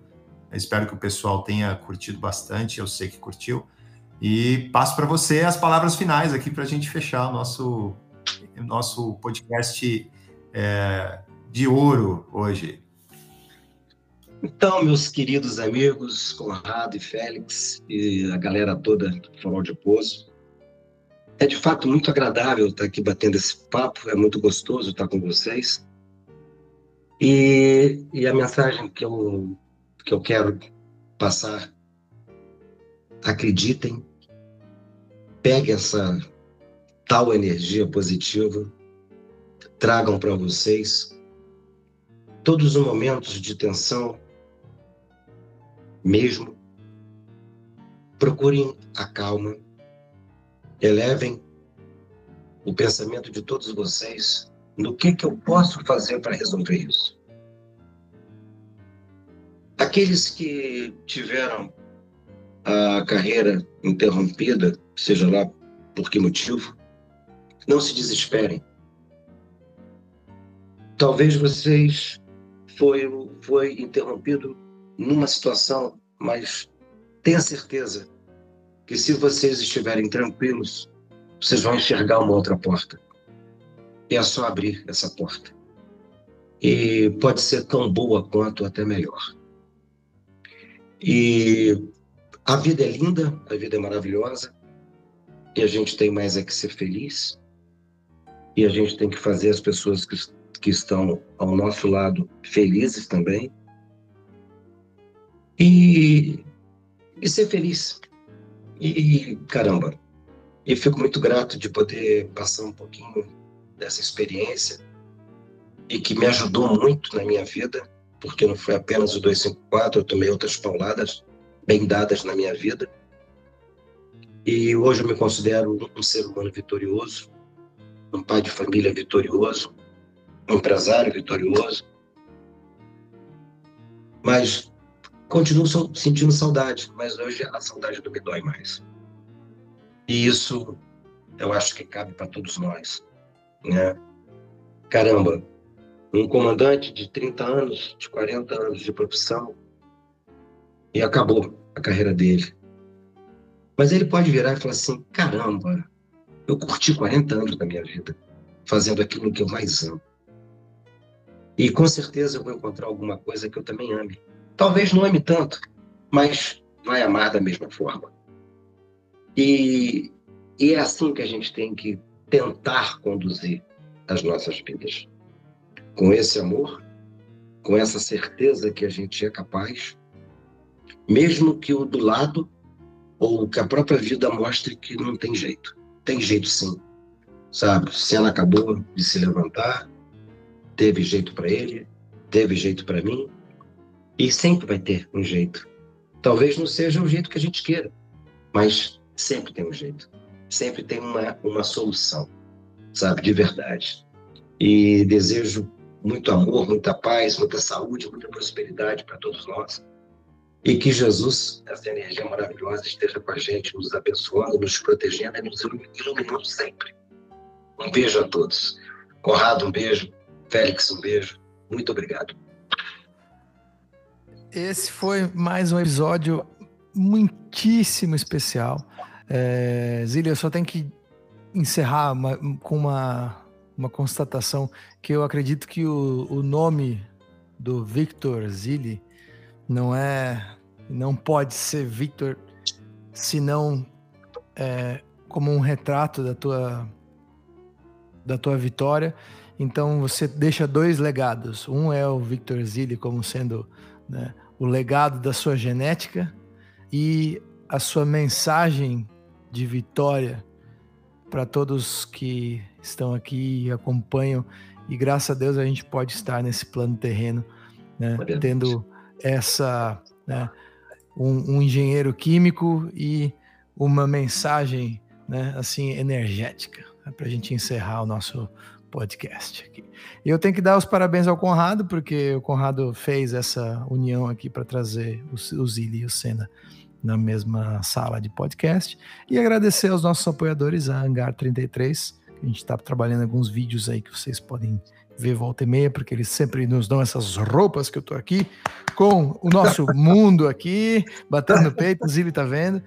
Ó, vamos ver se a gente consegue umas roupas da Hangar para ti também, Zili. Ah, e legal. é claro, né, a, a, realizar a Escola de Aviação Civil, que está transformando a vida de muitos pilotos e treinando muita, muito, é, treinando muito bem muita gente, tá bom? Eu tenho acompanhado e parabéns a vocês, hein? Então, indo devagarinho, a gente parabéns, vai indo. Feito, pelo menos é feito com carinho, né, Zílio? Não, Bom, obrigado. Tu sabe, a, tu sabe a coisa que eu achei mais interessante? É a simplicidade que vocês colocam. E entra da forma mais branda possível. Sabe? É... Porque, na realidade, a aviação é simples. E vocês colocam isso de uma forma muito, muito bonita, muito didática, muito, muito legal. Parabéns, parabéns. A gente, a gente é só um instrumento, Zília, é por isso, né? A gente só faz o papel da, a gente só intermedia. é, vida, vida tranquila é um instrumento da palavra do, de quem é convidado para passar. Só pessoas especiais é vêm aqui, porque o objetivo é iluminar o caminho das pessoas. É por isso que chama farol de ah, Legal, legal. Não, é uma coisa fantástica, porque a gente, a gente vai também, sabe, se alimentando de tudo que diz, né? E do que Sena falou, do que Conrado fala, do que Félix fala então a gente vai se alimentando também. Caramba, eu poderia ter agido assim, numa situação diferente ontem, digamos assim. Isso estou falando eu, eu, eu, Zili falando, né? Eu, Zili falando. E é, é, é, muito bom porque é uma troca, né? Ou seja, é uma coisa fantástica, fantástica, fantástica. E... Nosso podcast é uma troca de energias que a gente espera que seja sempre. Não, e, e, é, e ouvinte também, Zili, porque com certeza volta e meia a gente recebe é, os, os, comentários, os agradecimentos, né? Ah, pô, obrigado pelo episódio tal, obrigado pelo episódio isso, obrigado por aquilo que a pessoa falou, porque era o que eu precisava ouvir, né? E assim a gente vai indo, tá bom? Vamos encerrar com um beijão bem grande para vocês e para beijão grandão. Também, tá? Foi um prazer conhecer ele aqui no começo. E um beijo para vocês todos aí. E você ouvinte também, muitíssimo obrigado. Não se esqueça de compartilhar, se inscrever no canal em todas as plataformas de streaming e ajude a gente a passar essa mensagem, que isso é mais importante do que followers, do que likes, do que tudo. Tá bom? Tenho dito, encerrando a gravação e tchau. Valeu! Beijo!